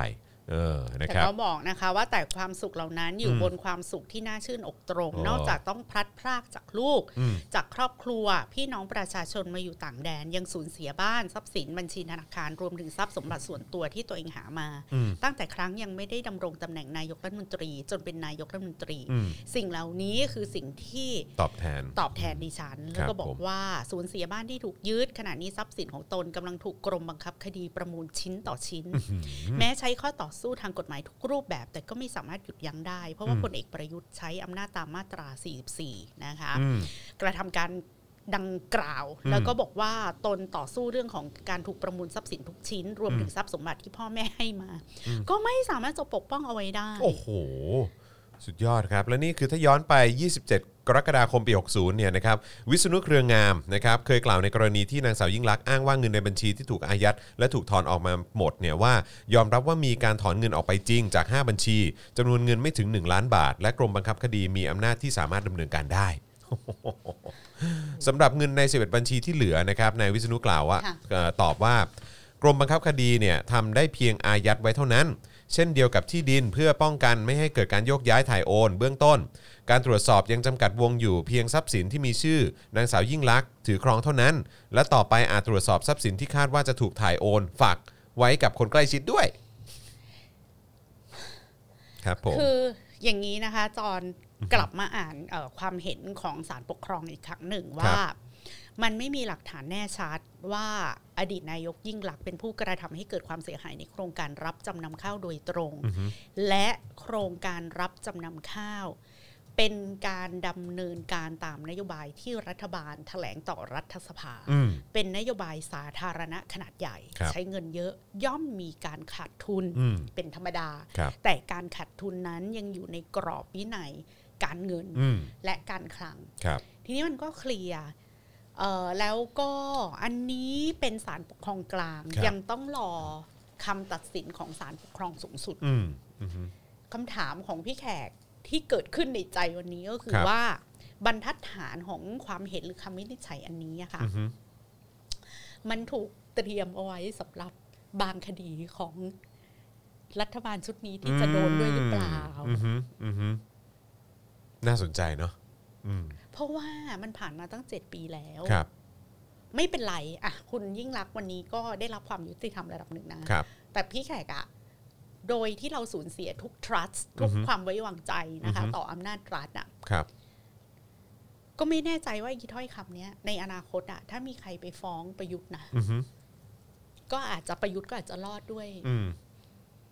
กรณีแบบนี้ก็ได้ เหตุผลเยวว่า อืม อืมเขาทำตามนโยบายนะ อืม ที่แถลงไว้ อือฮึ แล้วก็มันเป็นนโยบายสาธารณะใช้เงิน อือฮึ เยอะ อืม เงินทองมันจะขาดตกหกหล่นไปบ้างไม่เป็นไรหรอก ไม่แล้วก็คื ดิ อ ฉันมองโลกในแง่ร้ายไปห ไม่แล้วก็แล้วก็ไอ้ไอ้สิ่งที่น่าสนใจก็คือว่าคือในนี้ก็มีการระบุนะว่าพลเอกประยุทธ์ก็ได้ใช้ตะอำนาจตามมาตรา 44 เกี่ยวกับเรื่องของคดีเนี่ย ใช่ เออ เพราะฉะนั้นมันก็ชัดเจนแหละว่าไอีมาตรา 44 เนี่ย คือมันไม่โอเคไง แต่อย่างน้อยที่สุดนะคะ วันเนี้ยก็ อืม จงเอาความเห็นของศาลปกครองกลางนะคะ ครับ ไปปาใส่หน้าสลิม ไป ฮะ ปาเสนาสลิมให้ ใช่ ครบถ้วน ใช่ ทุก อืม ทุกผู้ทุกคนนะคะ อืม ถ้ามาพูดเรื่องโกงจำนำข้าว ค อะ่ะ รับ ก็ให้เอาคำวินิจฉัยอันเนี้ย อืม ไป อืมอืม ต ใช่ บหน้าแล้วก็บอกว่ากระทรวงการคลังเนี่ย อืม เป็นคนที่ยอมรับเอง อืม ว่าไม่มีหลักฐาน ใช่อืม แล้วในทั้งหมดน่ะ ที่คุณได้สร้างความเสียหายแก่เขาไปแล้วเจ็ด อือฮึ ปี ถ้าวันเนี้ยเขาอยู่เมืองไทยเขาก็ติดคุกมาแล้วเจ็ดปีอะใครชดใช้วันเวลาที่หายไปของเขาเจ็ดปี อือฮึ ได้ อืมใช่แล้วอีกอย่างคือเอ่ออย่างพวกสลิมก็จะบอกว่าอ๋อก็ยึดอำนาจเนี่ยก็เพราะว่าจำนำข้าวไง เออ ก็จะได้บอกไงว่าเออแล้วไอ้การยึดอำนาจเนี่ยมันชอบทำเหรอ แล้ววันเนี้ย ยูกลับไปแบบ อืม อันดันมันได้ไหม ใช่เจ็ดปีที่ผ่านมา เอ มัน อ คืน thing has been คืนให้กับทุกคน done ได้ไหม น่ะ เออ เออ อืม มันจะมีใครที่ไปไปอันดันน่ะใน อืม สิ่งที่มันแบบดันไปแล้ว ครับ อะเอ ครับ อแล้วแล้วแล้วเราย้อนเวลากลับไปได้ไหมคะ อืม กับความเสียหายที่เกิดขึ้น อืม เราต้องเตรียมนะเตรียม อืม ฟ้องนะในวันหนึ่งอะว่า อือฮึ การทำรัฐประหารเนี่ยสร้างความเสียหายให้กับประเทศเท่าไหร่อะ อืม แล้วคนเหล่านั้นอะต้องชดใช้เงินกลับคืนมาให้กับแผ่นดินอีกเท่าไหร่ ใช่อือหือถูกต้อง มันต้องมีคนชดใช้ค่าเสียหายนะ อืม คือคือใช้เหตุผลจำนำข้าวทำการรัฐประหารอยู่ในอำนาจมาเจ็ดปี แล้วก็บอกว่า อ๋อ ไม่จริง อืม ไอ้การโกงจำนำข้าวนั้นมันไม่ได้เกิดขึ้น อืม ขนาดนั้น อืม ขนาดนั้นไม่ได้แปลว่ามันไม่มีการโกงเล อือย หือแต่คือจะมาบอกว่าต้องให้คนนี้รับผิดชอบคนเดียวอะ มันไม่ได้ แต่จะมาบอกว่า ไอ้การโกงอันนั้นน่ะ เราต้องรัฐประ หารปล้นอำนาจประชาชนเลยไม่ใช่ ใช่อือหือ เอ้ยเมตาฟอร์ง่ายๆ ที่คนพูดถึงกันบ่อยๆ ก็คือ จะเผาบ้านทั้งหลังเพื่อฆ่าหนูหนึ่งตัว อือฮึ มันโอเคเหรอคะ อือหือ คุณบอกว่าบ้านเนี้ยมีหนูมี อือฮึ แมลงสาบ ครับ สิ่งที่คุณทำก็คือจับหนูจับแมลงสาบถูกไหมไม่ ครับ ใช่การเผาบ้าน ใช่ แต่ อือหือ สิ่งที่มันเกิดขึ้นนะบอกว่ามีจำนำข้าวแล้วทำรัฐประหารนะมัน อืม ก็คือเผาบ้านเพื่อไล่หนู อืม เก็ตกันหรือยัง อืม และในความเสียหายตอนเนี้ยอยู่เป็นโฮมเลสกันหมดเนี่ย อืม เก็ตกันหรือยัง อืมอือหือ บ้านหลังใหม่สร้างเสร็จหรือยัง อือหือ สร้างยังไงก่อน อือฮึ บ้านหลังใหม่ อืม ที่บอกว่าปฏิรูปอะ อืมนั่นน่ะสิ ปฏิรูปประเทศอะ ยังไม่เห็นอะไร ยู่ เล ห ย พูดคำเมืองเขาบอกว่ามีไหน อืม มีไหนการ อืม ปฏิรูปประเท ใช่ ศมีไหน ไม่เห็นเห็นเลย เออ นะ นะ ฮะ คะ บ้านถูกเผาไปแล้ว บ้านที่มันพอจะอยู่อาศัยกันได้อะแม้ว่าหลังคาจะรั่วตรงนั้นนิดตรงนี้หน่อยมีหนูห้าหกตัวมีแมลงสาบบ้างนิดนิดๆหน่อยหน่อยๆปวกขึ้นตรงนั้นนิดตรงนี้หน่อย อืม ทำไมไม่ซ่อม มันก็ไม่ใช่ว่าไปเผาบ้าน ซ่อมเป็นที่ที่ซ่อมเฉพาะส่วนที่มันพังสิคะ ทำ มา ไม่ เผา เป็นเหรอ บ้านทั้งหลังทำไม อืม ค่ะ ถูกต้องครับ นะฮะ อ่ะโอเคนะครับเอ่อคราวนี้มาถึงเอ่ออีก 2 ข่าว ค่ะ ที่เกี่ยวเนื่องกันแล้วกันนะฮะแล้วก็เป็น 2 ข่าวสุดท้ายด้วยนะครับ แล้วก็ระหว่างนี้คุณผู้ชมสามารถเติมพลังให้กับพวกเราได้นะครับ ทางบัญชีกสิกรไทยนะครับ 0698975539 หรือสแกน QR Code ก็ได้นะครับนะฮะตอนนี้ 25%แล้วพี่แขกอ่า ขอสามสิบ ขอ 30 ห้า 35 เออ กนิด นะครับ นึง ขออีก 10%ได้ปะอืม ครับ ค่ะ ผม นะฮะอืมคุณสุพัชยาบอกว่าสนับสนุนแล้ว โฆษณาให้ด้วย Happy Box Delivery แอปส่งอาหารสตาร์ทอัพคนไทยที่รัฐไม่สนับสนุนอ๋อครับผม Happy Box Delivery ใช่ไหมฮะ เออ นะครับ อันนี้เป็นแอปใช่ไหมฮะ อ่ะ โหลดได้เลย ลองไปโหลดกันนะครับ แอป Happy Box Delivery นะครับช่วยช่วยอัปเดตมาหน่อยนะครับ ว่ามีทั้ง iOS และ Android ใช่ไหมฮะเออ นะฮะอ่าโอเค ประวุฒิเออประประวุฒิทุยขอโทษฮะประประยุทธ์ฮะประยุทธ์โวนะฮะเอ่อสถานะการเงินไทยแข็งแกร่ง แต่ว่าสวนทางกับข้อมูลการคลังนะครับ เผยรายได้ 5 เดือนลดหวบครับ ติดลบแสนล้านเลยนะครับ ก็ถึงมีดำริจะขึ้นภาษีกันไง ใช่ เออ นะครับ มีรายงานว่าเมื่อวานนี้เนี่ยพลเอกประยุทธ์นะครับได้กล่าวถึงการศึกษาแก้ภัยแล้งนะครับ แล้วก็หลายโครงการที่ลงทุนหลายหมื่นล้านนะครับ ซึ่งช่วงนี้มีการศึกษาแล้วก็ตั้งโครงการไว้นะครับ เมื่อมีงบประมาณตรงไหนก็จะเร่งดำเนินการนะครับ แล้วก็ประกาศว่าแม้ในช่วงนี้เงินรายได้มีจำกัดนะครับ แต่สถานการณ์การเงินของเรายังดีอยู่ การใช้เงินเรื่องของต่างประเทศอะไรต่างๆเนี่ยเรายังมีสถานะการเงินที่ยังแข็งแกร่งพอ อืมนะครับขณะที่ผู้อำนวยการสำนักงานเศรษฐกิจการคลังในฐานะโฆษกกระทรวงการคลังนะครับ กล่าวว่าการจัดเก็บรายได้อ่ารัฐบาลนะครับสุทธิ 5 เดือนแรกของปีงบประมาณ 64เนี่ยนะครับต่ำกว่าการประมาณการครับ แต่ก็เป็นเพราะผลจากภาวะเศรษฐกิจที่หดตัวเนื่องจากโควิด -19 ค่ะ แล้วก็ระบุว่าในช่วง 5 เดือนแรกของปีงบประมาณ 64 นะครับ ก็คือตุลาคม 63 ถึงกุมภาพันธ์ 64 เนี่ย รัฐบาลมีรายได้นำส่งคลังทั้งสิ้นจำนวน 9.2 แสนล้านบาท ในขณะที่มีการเบิกจ่ายงบประมาณทั้งสิ้นจำนวน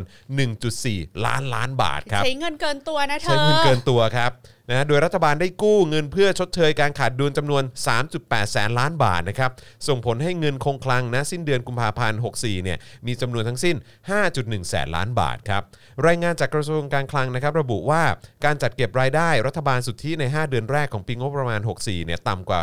ประมาณการตามเอกสารงบประมาณ 1,500,000 ล้านบาท หรือ 11.1%และต่ำกว่าช่วงเดียวกันของปีก่อน 1.4 แสนล้านบาทครับ คิดเป็น 14.7%ครับ มาก โหดมากครับ โดยยอดจัดเก็บรายได้ติดลบทุกรายการนะครับ ทั้งจาก 3 กรมภาษีนะครับ ก็คือกรมสรรพากร กรมสรรพสามิตนะครับ และกรมศุลกากร เก็บรายได้รวมกัน 868,556 ล้านบาท ลดลง 1.1 แสนล้านบาทจากปีก่อนครับ เดี๋ยวหายไปเป็นแสนล้านเลยเหรอ หายไปแสนล้านครับ คือนั่นแปลว่าจริง ๆ แล้วเราต้องจัดเก็บได้ประมาณเกือบสองสองล้านล้านถูกไหม เอ่อ ใช่ไหม มันหายไปหนึ่งจุดหนึ่งแสนล้านบาทอะ อ่ะใช่คต่ำก รับ ว่าเป้า ผ หมายคือเก้าหมื่นสามพันล้านบาทอะ ใช่ครับผมถูกต้องครับ ส่วนรายได้รัฐวิสาหกิจติดลบเหมือนกันนะครับมีการนำส่งรายได้ 42,000 ล้านบาท ลดลง 53,000 ล้านบาท เมื่อเทียบกับปีก่อนครับ เดี๋ยวจอนวันก่อนน่ะวันก่อนน่ะ เออ รัฐมนตรีคลังหรืออะไรสักคนหนึ่งอ่ะออกมาแก้ตัวอย่างนี้ว่าไม่เป็นไร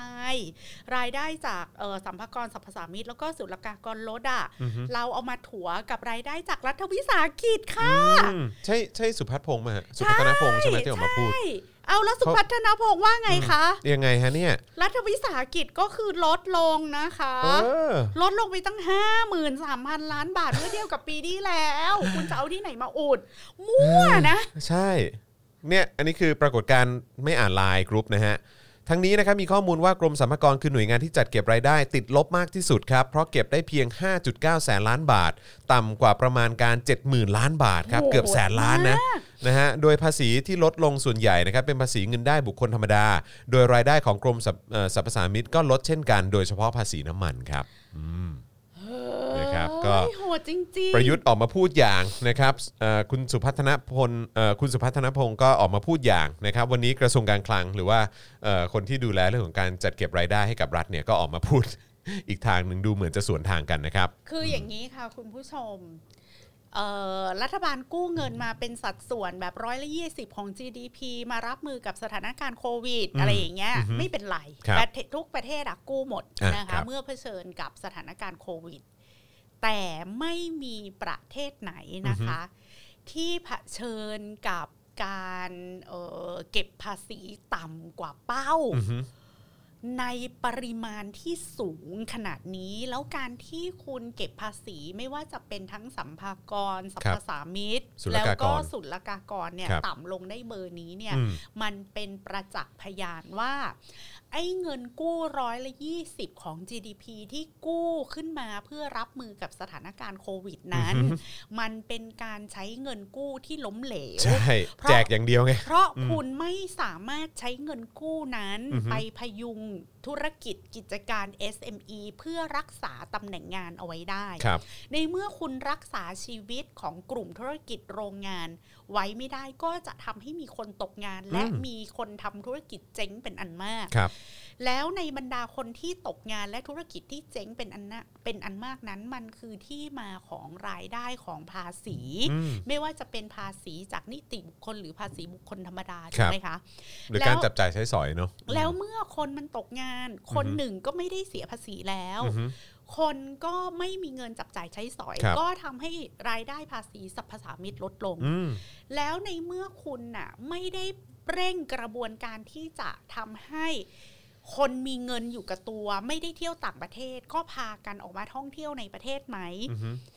ไอภาษีศุลกากรต่างๆ คุณก็จะไม่ได้ อืม แล้วภาษีศุลกากรต่างๆ เมื่อคุณไม่ได้จากการขายสินค้าแบบดิวตี้ฟรี เพราะว่าสนามบินปิด คุณก็ไปสกัดการทำมาหากินการนำเข้าส่งออกสินร้านค้าออนไลน์ต่างๆ คุณก็ไปสกัด อืม ไปสร้างอุปสรรคกับเขาทุกทาง ใช่ การนำเข้าสินค้าจากต่างประเทศทุกอย่างก็ยากเย็นแสนเข็น แล้วแขกจะบอกให้ว่า เงินที่มันควรจะเข้าไปที่ศุลกากรมันไปไหนคะ มันก็ไปที่เจ้าหน้าที่ศุลกากรไง อื คะ มอือฮึ เงินมันไม่ได้เข้ากรมศุลกากร แต่เงินมันไปเข้าเจ้าหน้าที่กรมศุลกากรที่เรียกค่านู้นค่านี้ อืม ค่านี้ค่านั้นค่านู่นพี่นำเข้าสินค้านั้นเออโดนศุลกากรกักเอาไว้นะตอนนี้อยู่ที่ตมขอตรวจก่อนนะ ซึ่งก็เห็นข่าวกันมาเยอะนะฮะ อืม แล้วดิฉันอยากได้ของมาขายดิฉันทำไงคะ อืม ดิฉันก็ต้องจ่ายใต้โต๊ะ ครับผม ในเมื่อจ่ายใต้โต๊ะไปมันก็ไม่ใช่เงินภาษีที่จะเข้ารั อื ฐ ม แล้วทั้งหมดเนี่ยถามว่าใคร endorse สิ่ง อืม เหล่านี้ให้เกิดขึ้น อือฮึ ก็คือระบบราชการ อือฮึ ภายใต้รัฐเผด็จการ ซึ่งคุณไม่ได้เข้ามาเพื่อที่จะสร้างระบบการบริหารประเทศที่มันโปร่งใส อืม พวกคุณเข้ามาเพื่อกอบโกยผลประโยชน์ คุณ ใช่ ก็สร้างระบบรัฐมาเฟียซ้อน อืม ทับ รัฐอย่างเป็นทางการ ซึ่ง แล้ว ก็สอด รับกับที่ปป ต้องขอพูดถึงปปชหน่อยนะฮะที่บอกว่า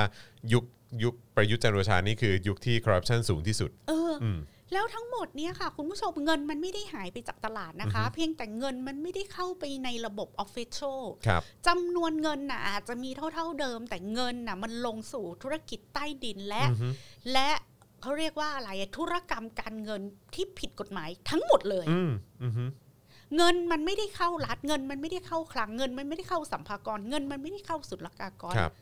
เงินมันถูกเอาไปฟอก อือฮึ เงินมันถูกเอาไปอยู่ใต้ดิน เงินมันเอาไปถูกใช้ผ่านระบบเจ้าพ่อมาเฟีย ครับ ที่แอบอิงอยู่กับอำนาจรัฐอันช่อชน อือฮึ มันก็แค่นั้นเอง อืม แล้วทั้งหมดเนี่ยแขกถามว่าสุพัฒน์พงษ์เดือดร้อนไหมไม่ ประยุทธ์เดือดร้อนไหม อืม ไม่ประวิทย์เดือดร้อนไหม ไม่ ไม่ไม่มีใครเดือดร้อน อือฮึ พวกเขาแฮปปี้ค่ะ ครับ เพราะพวกเขาไม่ได้รับผลกระทบจากเงินที่หายไปจากรัฐ อืม เพราะพวกเขาไม่ใช่รัฐ อืม รัฐบาล บุคคลในคณะรัฐบาล อือฮึ ไม่ใช่รัฐ ไม่ใช่ อือฮึ ซอฟเรน อือฮึ พวกเราค่ะ ครับ พวกเรานี่แหละ ที่จะได้รับผลกระทบ เพราะพวกเราคือคนที่จะต้องกินอยู่ใช้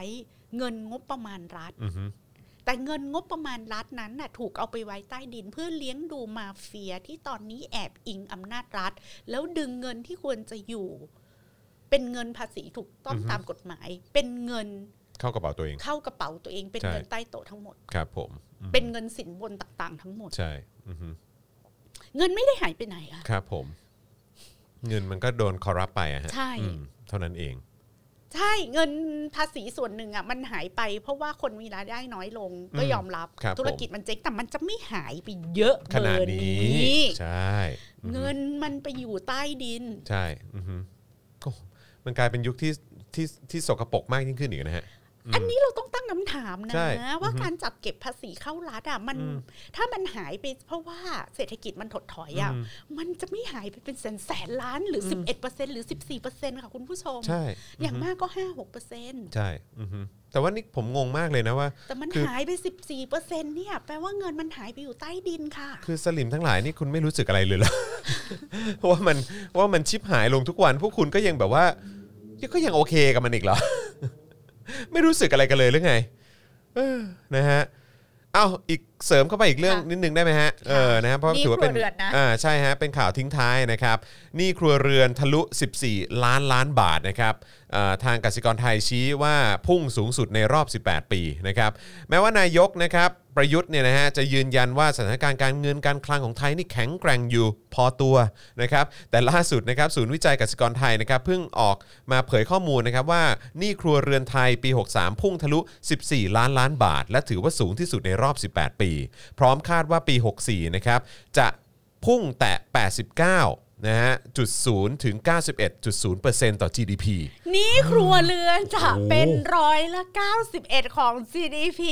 โอ้โห แบบคนไม่ลุกวันนี้แล้วจะไปลุกวันไหนคะ โอ้โหครับผมนะฮะแม้จะมียอดคงค้างหนี้เพิ่มแค่ 3.9%นะครับแต่หลังโควิด -19 ฟื้นตัวเนี่ยยอดการกู้ยืมจะกลับมาเติบโตเพิ่มเพิ่มขึ้น ในขณะที่สามความสามารถในการชำระหนี้จะถดถอยลงครับ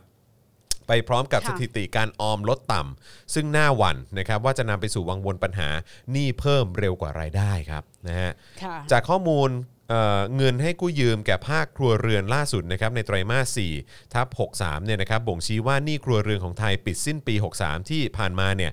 ด้วยระดับหนี้ครัวเรือนที่ทะลุ 14 ล้านล้านบาท ซึ่งนับว่าเป็นจุดสูงสุดในรอบ 18 ปี ตามสถิติที่มีการเก็บรวบรวมของธนาคารแห่งประเทศไทยนะครับคิดเป็นสัดส่วน 89.3%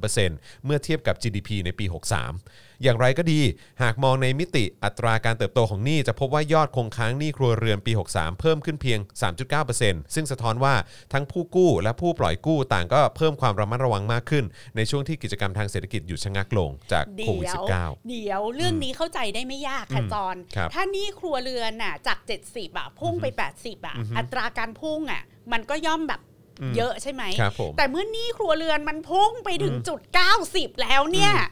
ถ้ามันกระโดดไปเป็นร้อยเลยอ่ะอันนั้นคือชิปหายหายนะ อือฮึ คือพอมันพุ่งไปที่ 89 แล้วอะค่ะ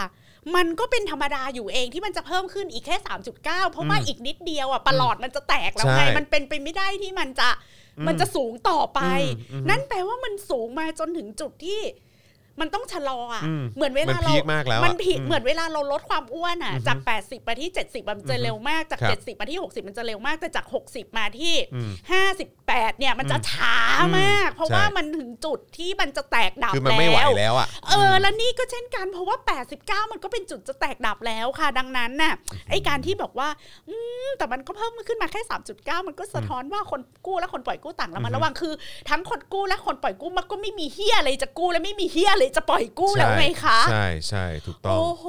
คือคืออันนี้เป็นจุดจุดแตกดับนะ ใช่ใช่ น่ากลัว ใช่ มาก น่ากลัวจริงๆครับนะฮะ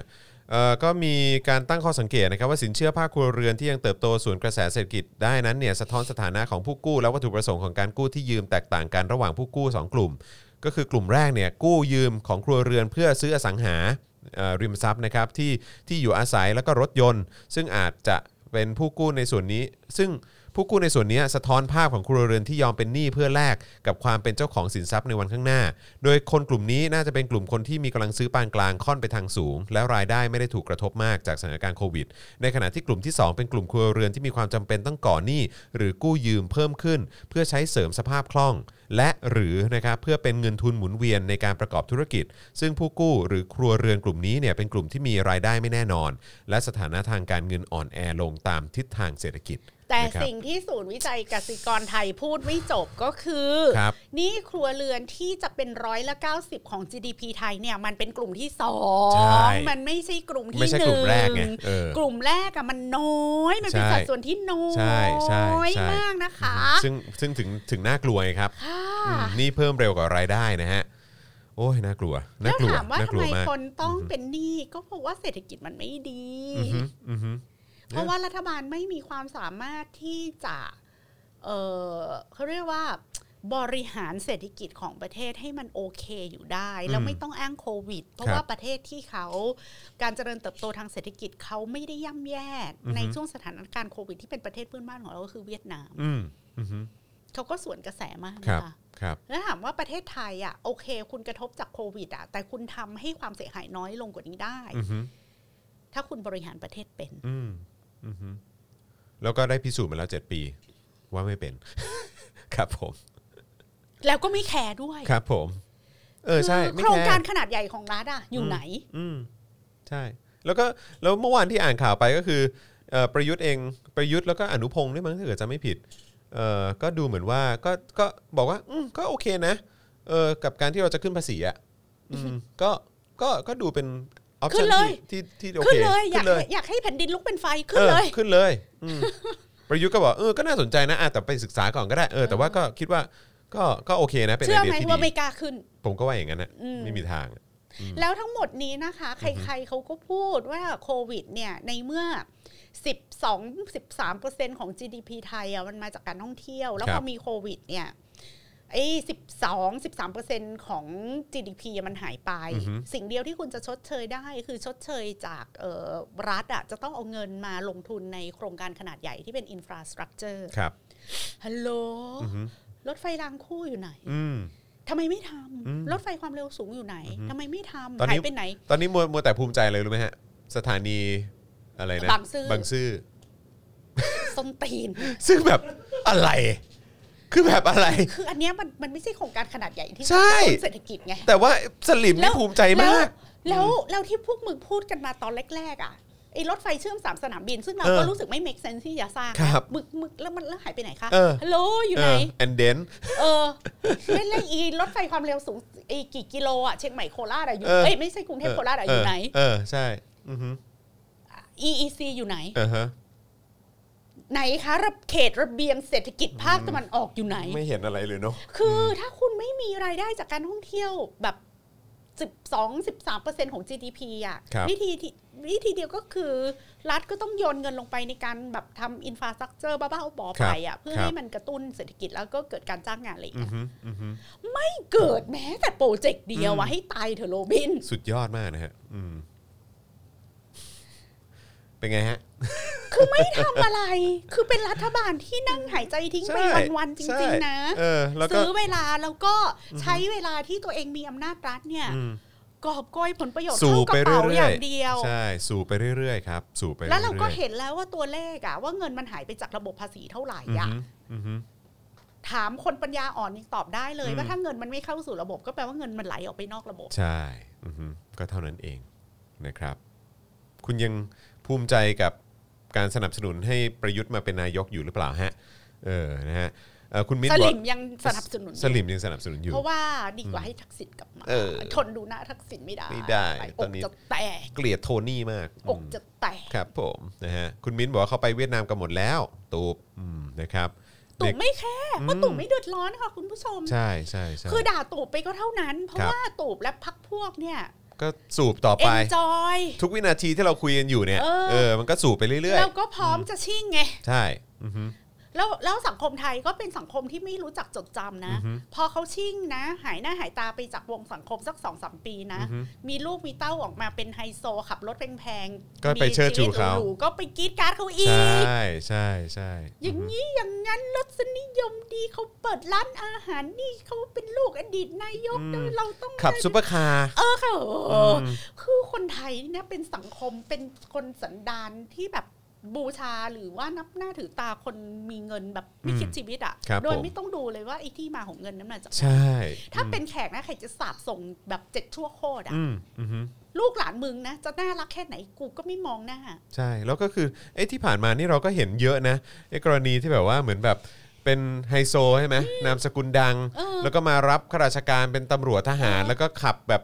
เอ่อซุปเปอร์คาร์หรือว่าเออแบบโอ้โหเป็นเจ้าของธุรกิจนั่นนี่ แล้วก็โอ้โหแบบว่าเออลง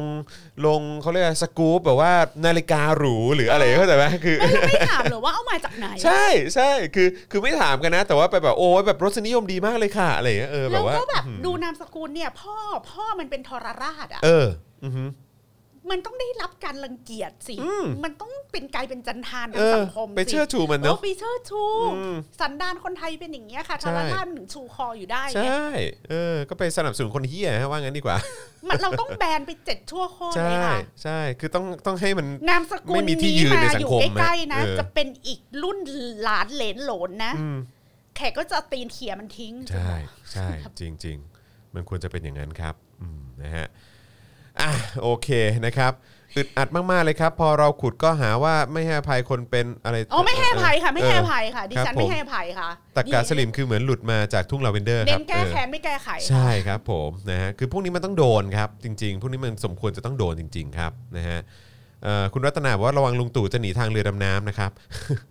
อ๋อ นี่คือคิดว่าที่ที่ซื้อเรือดำน้ำนี่คือเอาให้เป็นทางหนีที่ไล่ใช่ไหมฮะ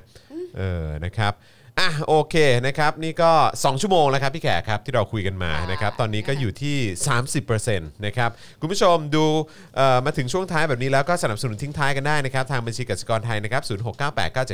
0698975539 หรือว่าสแกน QR Code ก็ได้นะครับ โอนได้ต่อเนื่องนะคะ ใช่ครับ ะ คุณตรีภพบอกว่าแก้แค้นไม่แก้ไขถูกต้องครับผม นะฮะคนอย่างประยุทธ์ต้องให้อภัยกันอีกเหรอครับเออนะครับนั่นน่ะสิผมก็เห็นด้วย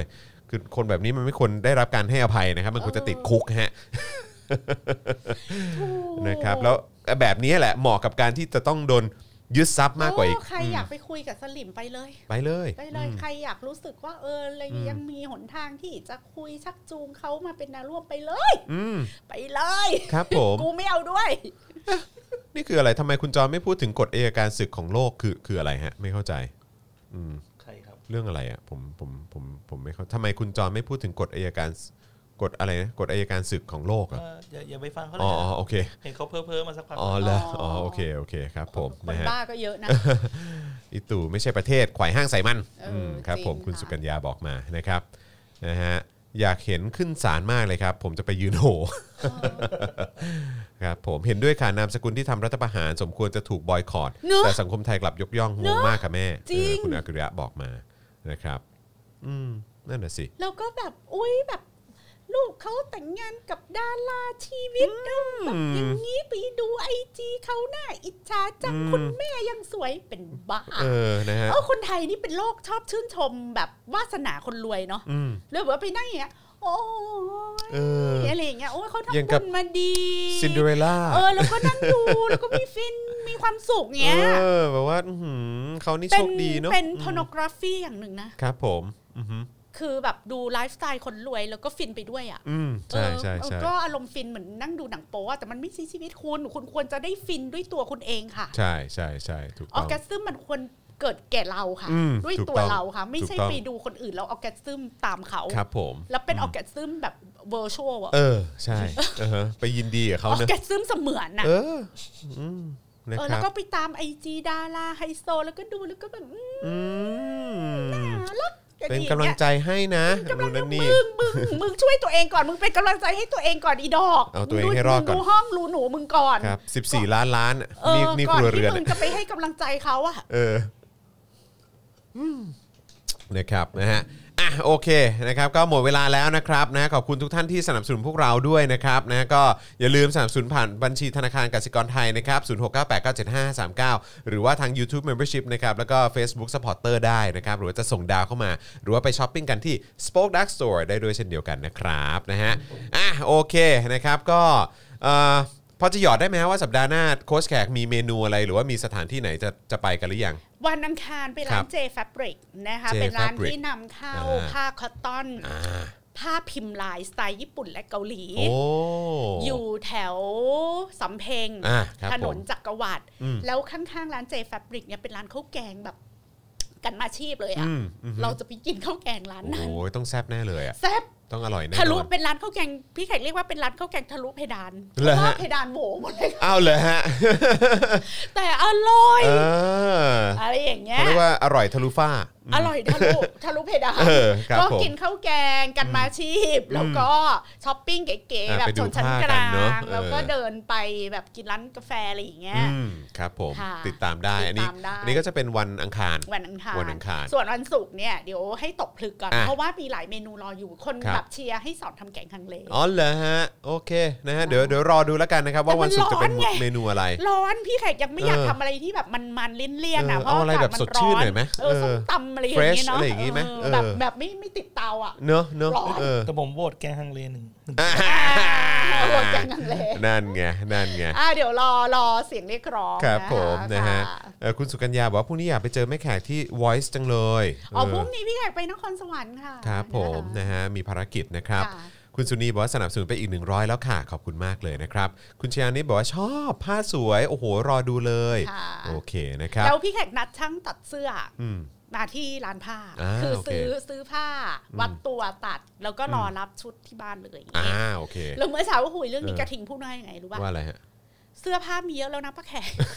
โถ่ แล้วกระทิงเพิ่งซื้อให้ตัวหนึ่งอะ ครับ อืม ที่วังหลังอะ อ่ะ กระทิงเพิ่งซื้อชุดให้ชุดหนึ่งอะ อ่ะ จะไป อ่ะ ตัดชุดอะไรอีก โอ้โห ครับผม แหมอันนี้เอาไว้ทำคอนเทนต์ไงลูกเออครับผม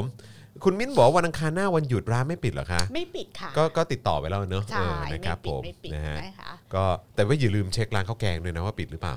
หวังว่าไม่ปิดนะ เออร้านข้าว ไม่ได้ แกง นะ น่าจะทีมงานน่าจะเป็นนัดแนะไว้แล้ อ่าว ล่ะ โอเคนะครับนะฮะ ค่ะ อ่ะโอเคนะครับ วันนี้ก็ผมจอมวินยูนะครับนะพี่แขกคำปากานะครับแล้วก็อาจารย์แบงค์มองบนนะครับ วันนี้หมดเวลาแล้วนะครับ พวกเรา 3 คนขอตัวลาไปก่อนละกันนะครับ เดี๋ยวเจอกันสัปดาห์หน้านะครับไม่ว่าจะเป็น Daily Topics แล้วก็โค้ชแขกด้วยนะครับนะวันนี้เราสามคนลาไปก่อนนะครับ สวัสดีครับ สวัสดีค่ะ Daily t o p i c กกับจอห์นวินยู